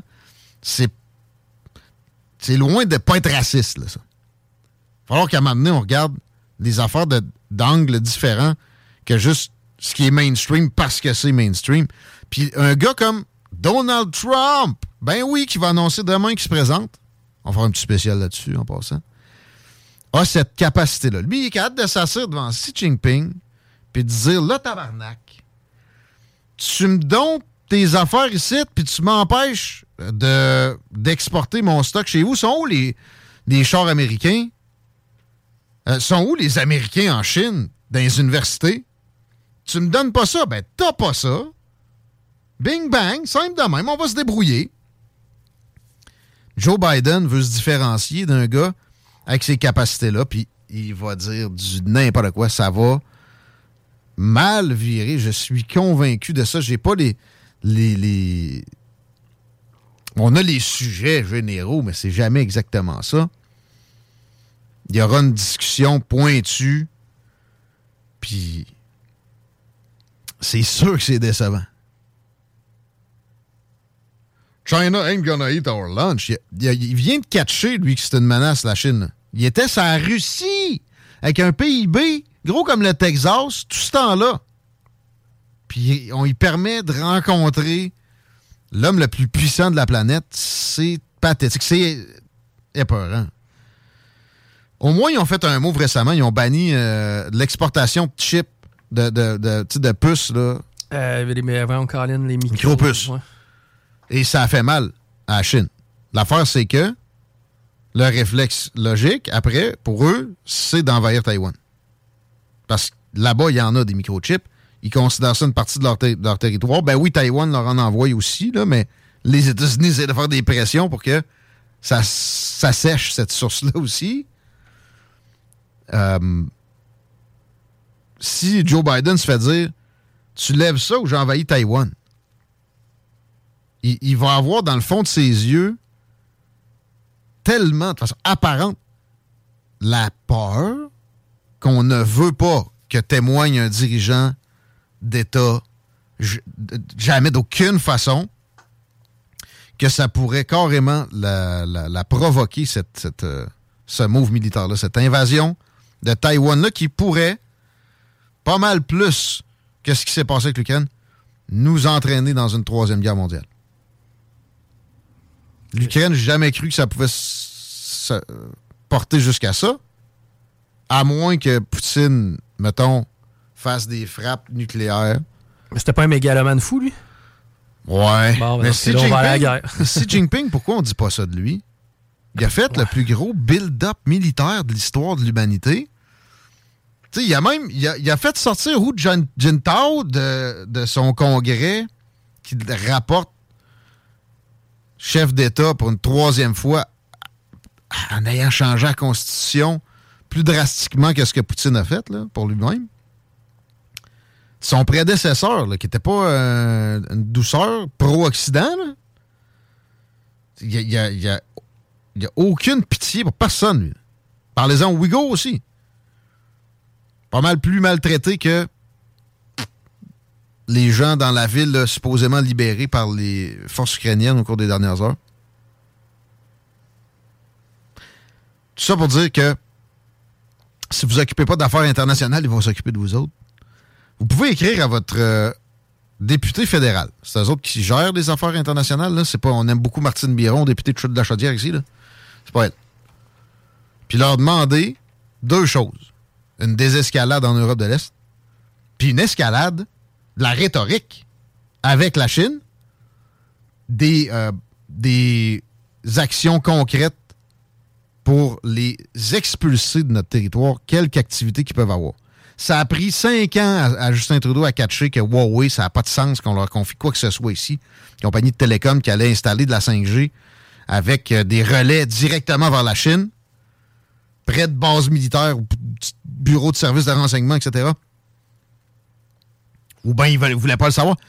Bon, après ça, évidemment, il faut voter en conséquence parce que la menace extérieure la plus probante, c'est assurément, mais quiconque au défi de me prouver le contraire, le gouvernement du Parti communiste chinois rencontré par notre leader ici, ça reste que c'est lui le boss. Canada, en termes de défense, on est une succursale des États-Unis. Hey, de communisme triste à capitalisme optimiste. Ça te tente-tu? Je pense que je vais te faire plaisir. En fait, je vais faire plaisir à tous les fans de boulettes carrées, de rouquine et de bacon parce que quoi, Wendy's Oh, la rouquine, OK. veut au moins 50 nouveaux restaurants au Québec. Il y en a présentement Ah. 13. Ils sont tous basés dans la région de Montréal. Par contre, on cherche plus de 7 nouveaux franchisés multiples afin d'atteindre l'objectif de 50 nouveaux Wendy's en 2023 à travers le Québec. Donc, des bonnes chances qu'il en apparaissent dans la capitale Il va nationale. y en avoir un à Lévis. Envoyez-moi le lien. Chacun a envoyé ça. OK, bon, ben, je vais t'envoyer le lien. C'est euh, le soleil qui rapporte ça, mais euh, des bonnes nouvelles pour euh, les amateurs de fast-food. C'est quand même près de 6000 Wendy's aux États-Unis, donc une grosse marque qui à Québec, qui est déjà du côté de Montréal. Une face cachée de René Lévesque dans vos oreilles. Et au retour de cette très courte pause, vous écoutez les salles des nouvelles 903-5969. La page du show Les salles avec rien qu'un au pluriel. N'oubliez pas que c'est les deux snooze ce soir. Le show le show. Rhapsody. Grosse soirée à notre antenne. On est encore là. Restez là.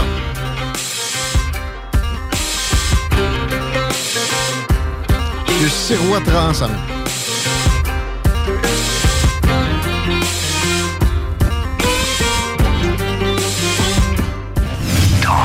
Rock. Un message de la CNESST. CJMD. En collaboration avec Automobile Guy Baudouin. Salut, c'est Dolores de Saint-Romuald. J'ai gagné 1200 dollars au bingo CJMD. Youpi!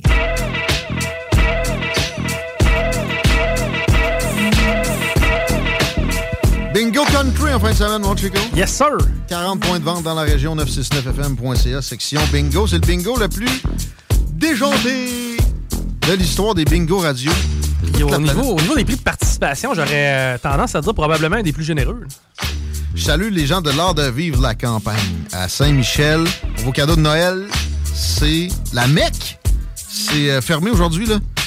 Mais euh, pour la fin de semaine, prévoyez-vous un petit tour dans le coin et la vue est spectaculaire quand vous revenez vers le fleuve. Le- les environs sont paisibles, mais la maison ancestrale où on vous vend tant des antiquités que des, euh, des produits neufs, des produits frais, des produits comme du savon artisanal, euh, des couvertures faites par des spécialistes de la fabrication comme d'antan. C'est là que ça se passe. Je sais pas où j'allais avec ça. Une circulation? Oui, ben d'ailleurs, euh, ça va aller avec ma prochaine nouvelle. À Saint-Charles-de-Bellechasse, c'est tranquille. ouais, effectivement. Non, mais en fait, ça a été tranquille quand même, pas mal toute l'après-midi, je te dirais, sur euh, le réseau de transport un peu partout à la grandeur. Euh, capitale direction Est, il reste encore évidemment quelques petits rebounds de trafic. Même chose pour ce qui est du pont, là, présentement. le pont, c'est direction Nord, où c'est problématique sur le pont La Porte présentement. Incident. Si vous êtes capable, eh ben, prenez le pont de Québec. Mais pour ce qui est du reste, on est ouvert à la grandeur. Vous aurez peut-être remarqué deux fois plus de voitures dans la circulation aujourd'hui à Lévis. Eh bien, c'est parce que les chauffeurs d'autobus sont en grève. C'est une blague. C'est euh, une grève contre la précarité. Les membres du syndicat des chauffeurs de la Rive-Sud ont dressé les piquets de grève à 5 heures euh, ce matin devant le siège social. Nous en sommes rendus là parce que l'employeur ne croit pas au sérieux de notre démarche, estime Alain Audet. Évidemment que là, on n'a pas le choix de vous prendre au sérieux un petit peu. C'est 115 chauffeurs de la STL et là-dessus, il y en a 35 qui sont à temps partiel ou sur appel. La rev- revendication principale du syndicat concerne la permanence pour tous et la fin de la sous-traitance afin de garantir aux chauffeurs un horaire euh, complet. Ça va pas bien à la Société de transport de Lévis. On essaie d'avoir des interlocuteurs de ce côté-là depuis un bout de temps. C'est toujours difficile. J'ai l'impression que le départ de Mario, Fortier a empiré les choses. Il y avait un certain maintenu euh, de sa main. Et si vous avez de l'information, 903-5969, on s'en est fait couler un peu depuis un bout de temps comme quoi ça allait pas bien euh, et on sera un peu plus spécifique au cours des prochains jours. Là, je voulais parler de littérature puis de cinéma parce qu'on a Jean-Pierre Sirois-Trahan, directeur du programme de cinéma euh, au département de littérature, théâtre et cinéma de l'Université Laval au bout du fil pour une surprise, encore là, un- une suggestion cadeau qui, je pense bien, devrait vous plaire. Bienvenue dans les salles des nouvelles, Monsieur euh. Bonjour, euh, merci de l'invitation. C'est un plaisir. Vous êtes prof euh, à l'Université Laval, vous êtes directeur de programme. Généralement, ça vient avec une charge de cours. là. Je me trompe. Euh, Est-ce que, est-ce que la session va bien? Oui, ça va très bien. J'ai j'ai le cours d'introduction au langage cinématographique. OK. Euh, puis une décharge parce que je suis le, le nouveau directeur du, du programme de, de cinéma et culture numérique. Vous avez trouvé le temps quand même d'amener à la connaissance de, des- des Québécois le livre Auteur de lumière vive, chronique de cinéma de René Lévesque, 1947-1949. Oui, ben en fait, j'ai fait ça cet été. Euh, j'ai- j'ai euh, j'en ai parlé, euh, je crois, à Boréal à- au printemps. Et euh, je pensais que j'allais prendre un an, un an et demi pour euh, éditer les, les 300 quelques 40 pages de, de- du volume. Et euh, ils m'ont dit non, non, on fait ça cet été. Et donc j'ai passé l'é- l'été, euh, un mois et demi cet été à faire ça, euh, quasiment de, de 10 à 5 à tous les jours. Euh, mais... ça a été un, un immense plaisir parce que c'est- quand même René Lévesque. donc, euh, Puis moi, je suis un bon fan. Je me suis déjà vanté ici de posséder pas mal tout ce qui avait pu être écrit sa main ou, ou sur lui. Euh, Puis je suis pas le seul. là. Je pense qu'il y aura un succès, ne serait-ce qu'avec ce public-là, mais aussi tout am- amateur de cinéma peut s'intéresser à ça. À, à la base, vous, vous parlez d'éditer. Est-ce que vous voulez dire que vous devez euh, retaper? Parce que J'ai l'impression que c'était papier, ce que vous avez trouvé là. Hein? C'était certainement pas déjà numérisé? Euh, c'était pas numérisé, c'était dans le, le site de la BANQ, le Bibliothèque et Archives du National du Québec. Euh, c'était les journaux Saint-Hyacinthe, le Clairon, qui étaient numérisés. Les, les, les copies étaient vraiment pas bonnes ou la numérisation était pas parfaite. En tous les cas, c'était un peu illisible par moment, par souvent. Il y avait de la Et job. donc, et donc c'est ça, c'est que ça a été euh, tapé par le secrétariat de, de Boréal au complet, mais après c'est tapé rapidement. Donc après ça, il a fallu que je je je je, je, je fasse la comparaison entre le journal et ce qui avait été tapé mot à mot euh, sur 340 pages. Donc euh, ça a été euh, beaucoup de beaucoup de travail. Ensuite, il fallait éditer, c'est-à-dire qu'il y avait des il fallait un- uniformiser un peu la, par exemple, la façon que les chiffres étaient euh, étaient euh, mis, etc. Mais on a essayé le, en fait, le principe c'est qu'on n'a pas changé rien de de René Lévesque. On a corrigé les coquilles, on a uniformisé certaines choses, puis le reste, ben, c'est comme c'est dans le journal avec les titres dans l'ordre chronologique. Euh, Comment aviez-vous eu vent de cet épisode professionnel-là de René Lévesque? Moi,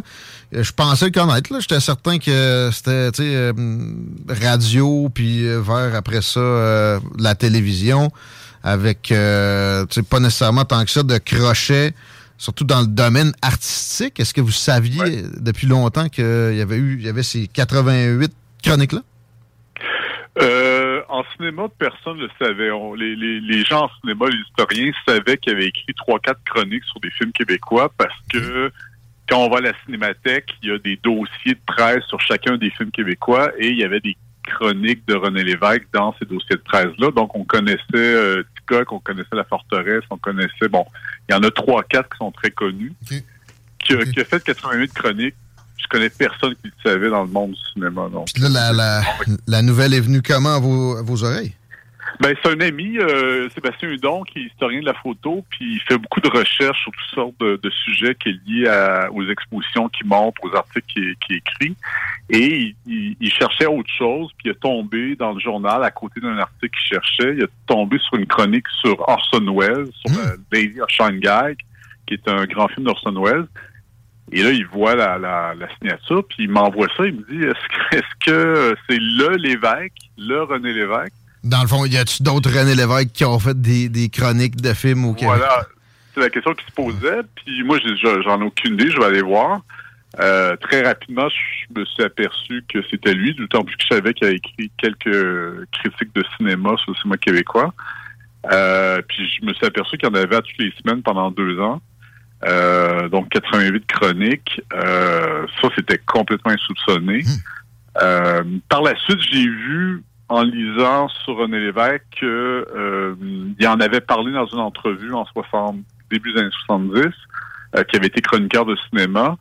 Il y avait un archiviste de Saint-Hyacinthe qui avait écrit sur le passage de René Lévesque au Clairon, mais dans, dans un journal de, de, de, de Saint-Hyacinthe. Euh, donc, c'était pas connu du grand public. Puis Pierre Godin, le biographe, en parle un peu, mais il a pas l'air de les avoir toutes lues. Et, et donc, euh, puis il a pas l'air, c'est pas quelqu'un en cinéma, donc il, il a pas l'air de, de, de voir l'importance que ça a pour les, les gens en cinéma. Donc, les gens, les gens politiques le savaient, mais ça les intéressait moins, puis les gens en cinéma le savaient pas. Donc, Puis ceux qui avaient lu comme moi la biographie de, de Godin, j'avais aucun souvenir de ça. Euh, et c'est il en riche. très rapidement. hein. Il, en, en très rapidement, puis c'est ça. C'est pourtant le- quelque chose qui, qui est significatif parce que ça dénote un intérêt vif.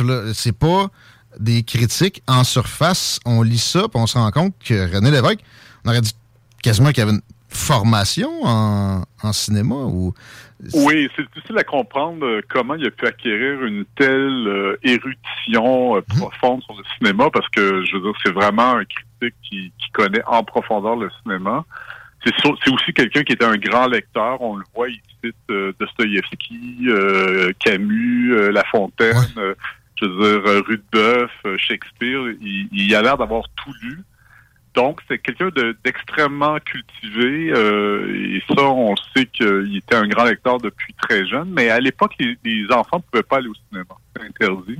Ah bon? Euh, quand, quand- oui, dans les années 60, c'était absolument... Euh, oui, mais c'était le bureau de censure. C'était le, le- En fait, en- dans les années 20, il y a eu un feu dans un cinéma. Il y a eu énormément d'enfants qui sont morts. Je ne sais pas le chiffre exact, mais c'est, pense, au- autour de 70 enfants qui sont morts en cinéma. Et le cinéma est interdit pour les enfants après. Donc, euh, ça a duré très, très longtemps. Euh, donc, les enfants voyaient ce que les éducateurs religieux leur montraient, c'est-à-dire euh, des films, euh, des films qui, qui leur apprend la morale, etc. ou, dans le meilleur des cas, des chaplains. Mais donc, on- c'est difficile de savoir où il a acquis cette culture-là. Probablement à- quand il était étudiant à Québec, euh, un peu. mm, Ensuite à Londres, quand il était euh, en correspondant de guerre. ben, quand il était aussi soldat à Londres. Euh, donc, peut-être à Paris puis à Belgique après la libération. Mais, euh, mais c'est quand même très étonnant parce que le, le cinéma, le, le, le, Canada de l'époque était un désert cinéphilique. Là, puis euh, d'ailleurs, il y a encore, je veux dire, les gens, les- on, on s'est jamais beaucoup intéressé au cinéma comme euh, comme les gens peuvent s'intéresser en France au cinéma, par exemple. Puis d'ailleurs, Ouais, c'est c'est pas tant sur le cinéma ri- américain qui jette le, le dévolu. Là. Il, il va de, de l'italien, euh, c'est beaucoup euh, européen, euh, british, français. Euh. Oui, en fait, il, il- euh, il- il chronique les films qui sortent à Montréal, essentiellement. Puis C'est surtout des films américains. Il y a, il y a quelques films québécois, il y a quelques films français. Puis à chaque fois qu'il y a un film français, il chronique. Euh, puis il y a des films anglais euh, qui étaient proches du cinéma hollywoodien aussi. Puis quand il y a des films, je sais pas, un film danois avec euh, Igmar Bergman qui écrit le scénario, là, il, il est vraiment content de, de sortir de, de- des films euh, américains. Euh, il aime beaucoup les films italiens aussi néo-réalistes, euh, Rossellini, De Sica. Euh, donc c'est ça, mais il n'y a pas beaucoup de films étrangers à part les films américains qui viennent au Québec à l'époque. Il se plaint beaucoup de la censure, le fait que le- le- les, les visas de, de distribution au Québec et au Canada sont interdits par la censure de certains films, en particulier euh, certains grands films français qui sont interdits de venir au Québec, euh, ou alors sont charcutés quand ils, la censure avait des ciseaux puis ils coupaient, des- les- ils remontaient les films. Donc c'est ça. Il- mais il y a une- vraiment une culture encyclopédique qui connaît euh, connaît tout le cinéma. Mais est-ce qu'on peut penser que, tu en élaborant ces, ces critiques, il y a des recherches qui se faisaient sur le champ ou c'est impossible, c'est c'est trop euh, précis, c'est trop profond, puis il devait y avoir d'autres activités à l'époque aussi en même temps. Il n'y avait pas non plus d'innombrables heures à mettre sur le, la tâche. Euh, je pense qu'en fait, dans, euh, dans sa correspondance, il dit qu'il passe tous ses loisirs euh, à marcher de cinéma en cinéma et de librairie en librairie. Donc, c'est un, c'est un jeune homme qui, qui est un peu... bon, c'est après la guerre. On, on voit qu'il a été quand même assez choqué, par, perturbé par la guerre. Euh, et donc, le cinéma est vraiment son... Sa, com- comment dire, sa façon de, de changer les idées, puis de, de, j'imagine, de penser à autre chose. On le voit quand il, il voit des films de guerre, comment l'émotion remonte très, très rapidement, en fait. Euh, dans les autres chroniques, il est plutôt drôle, acerbe, euh, il est un peu baveux par moment. Euh, mais quand il y a des films de guerre, ça lui rappelle des souvenirs de la guerre, euh, puis de la détresse humaine, puis de, de, de toute la misère humaine qu'il y a eu pendant, pendant la guerre et après- un peu après la guerre, euh, quand l'Europe était détruite, on voit que tout de suite, le ton, il devient beaucoup plus émotionnel, en fait. Il s'y est attelé, en tout cas. Et- Hein? il, il s'y est attelé, puis il a mis pas mal, euh, OK, toute sa, sa personne à, à pondre ces 88 chroniques-là que vous rassemblez sous le titre Auteur de lumière vive, euh, chronique de cinéma 1947-1949. Euh, personnellement, je vais m'y atteler aussi davantage. J'ai feuilleté, j'étais tombé, euh, euh, semblerait, sur euh, une proportion comme indue de, de films européens. Je vais m'y remettre parce que aussi pour apprendre sur le cinéma de, ces- de cette époque-là, apprendre sur l'époque, sur René Lévesque, c'est un exercice... euh, C'est formidable. Puis je, je- juste... Ouais, excusez-moi. Non, non, allez-y, allez-y. Euh, je voulais juste dire aussi que c'est peut-être là qu'on se rend compte que le, le- René Lévesque était un vrai écrivain au sens plein du terme. C'est-à-dire qu'il y a une plume éblouissante dans, dans- dans ses chroniques, euh, qui va un peu tempérer quand il va devenir journaliste euh, d'affaires publiques, puis euh, ensuite il va avoir la politique. Là, on voit en fait pratiquement que c'est une vocation empêchée. Il aurait été un grand écrivain s'il n'avait pas été un grand journaliste et un grand politicien. Euh, puis il raconte aussi qu'il aurait voulu devenir cinéaste. Donc, euh, C'est ça que j'allais dire, peut-être un cinéaste aussi. Ouais, c'est une partie. ah, donc, c'est une partie secrète, probablement qui a tenu secret. J'ai passé la fin de semaine avec Lucien Bouchard pour l'événement Marcel Proust au Palais Montcalm en fin de semaine. Puis j'ai beaucoup parlé de. de j'ai- dîné puis soupé avec lui, puis j'ai beaucoup parlé de René Lévesque. Puis il me disait. René Lévesque parlait jamais ni de cinéma ni de littérature. Donc, probablement que c'est une partie secrète qui est un peu cachée quand il est devenu politicien, en fait. Ben, sa, sa- sa phrase euh, Méfiez-vous de ceux qui disent aimer le peuple et qui détestent ce- tout ce que le peuple aime il, il- il- il a peut-être perçu ça comme un peu trop élitiste, euh, ce- cette, cette, euh, partie-là de Oui. lui plus artiste. là. Oui, je pense que c'est un, truc qui, qui existe au Québec. Lucien Bouchard, c'est la même chose. Lucien Bouchard a jamais dit qu'il avait euh, tous les volumes de la Pléiade dans sa bibliothèque. C'est un grand lecteur de Chateaubriand, de Proust et compagnie. Euh, quand on, on veut être aimé par le peuple au Québec, souvent on va mettre de côté l'aspect euh, artistique ou l'aspect euh, j'aime la littérature, j'aime le cinéma d'auteur, etc. Euh, Ou on fait comme François Legault, puis on donne l'impression de lire quatre livres par semaine en étant premier Ouais, ministre. est- ce qui est, faux, mais euh, mais euh, c'est c'est- c'est c'est un peu triste en fait que, que ce soit comme une euh, un secret qu'on qu'on qu'on cache parce que c'est c'est un peu mal vu. Euh, Il n'y a pas ce problème-là en Europe, par exemple. Les, les, les politiciens sont sont de grands lecteurs, ils le disent, puis il n'y a pas de problème. Euh, puis c'est clair que René Lévesque était un immense lecteur, un immense cinéphile, puis il en a jamais parlé, donc euh, il y a quelque chose de, de c'est ça, de la vocation empêchée, puis du secret bien gardé en même temps. Et donc c'est une partie insoupçonnée de lui parce qu'on n'aurait jamais cru qu'il était cinéphile, critique et grand et bon écrivain en fait. Donc, euh, On découvre ça avec votre ouvrage Lumière vive, René Lévesque. Euh, un grand merci, M. Sirois-Tran, pour, pour l'ouvrage puis la, la présence aujourd'hui. Ouais, ben ça, ça m'a fait grand, grand plaisir. Euh, merci pour l'invitation.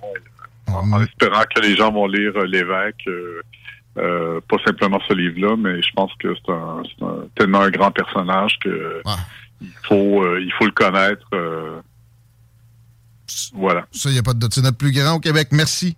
Au plaisir. Merci. Merci à vous. Jean-Pierre Sirois-Trahan du département littérature, théâtre et cinéma de l'Université Laval. Je vous recommande l'ouvrage. Je l'ai juste feuilleté, mais euh, je suis très heureux de l'avoir. Je vais le parcourir plus précisément, vous en reparler. Mais si vous voulez, c'est aux éditions Boréal. C'est un prix euh, petit. Et euh, je vous garantis, vous allez être heureux d'avoir ça dans la bibliothèque. Ouais. La comparaison avec François Legault, c'est toujours. Ça fait ça. De n'importe quelle façon. hein. J'ai lu tel livre, j'ai mis ça sur Twitter tout de suite. Ben oui. T'as lu en arrière, ou en fait, pire, t'as demandé à un attaché de faire un espèce de résumé. Puis tu sacré ça sur les réseaux sociaux. On est loin de René Lévesque. Mais déçu de lui qui a camouflé ça un peu. là. Ben, t'as peut-être mis le doigt dessus, là, le côté élitiste. Il voulait pas nécessairement se coller là-dessus puis que les gens le perçoivent de cette façon-là. Ouais. Ah, gars.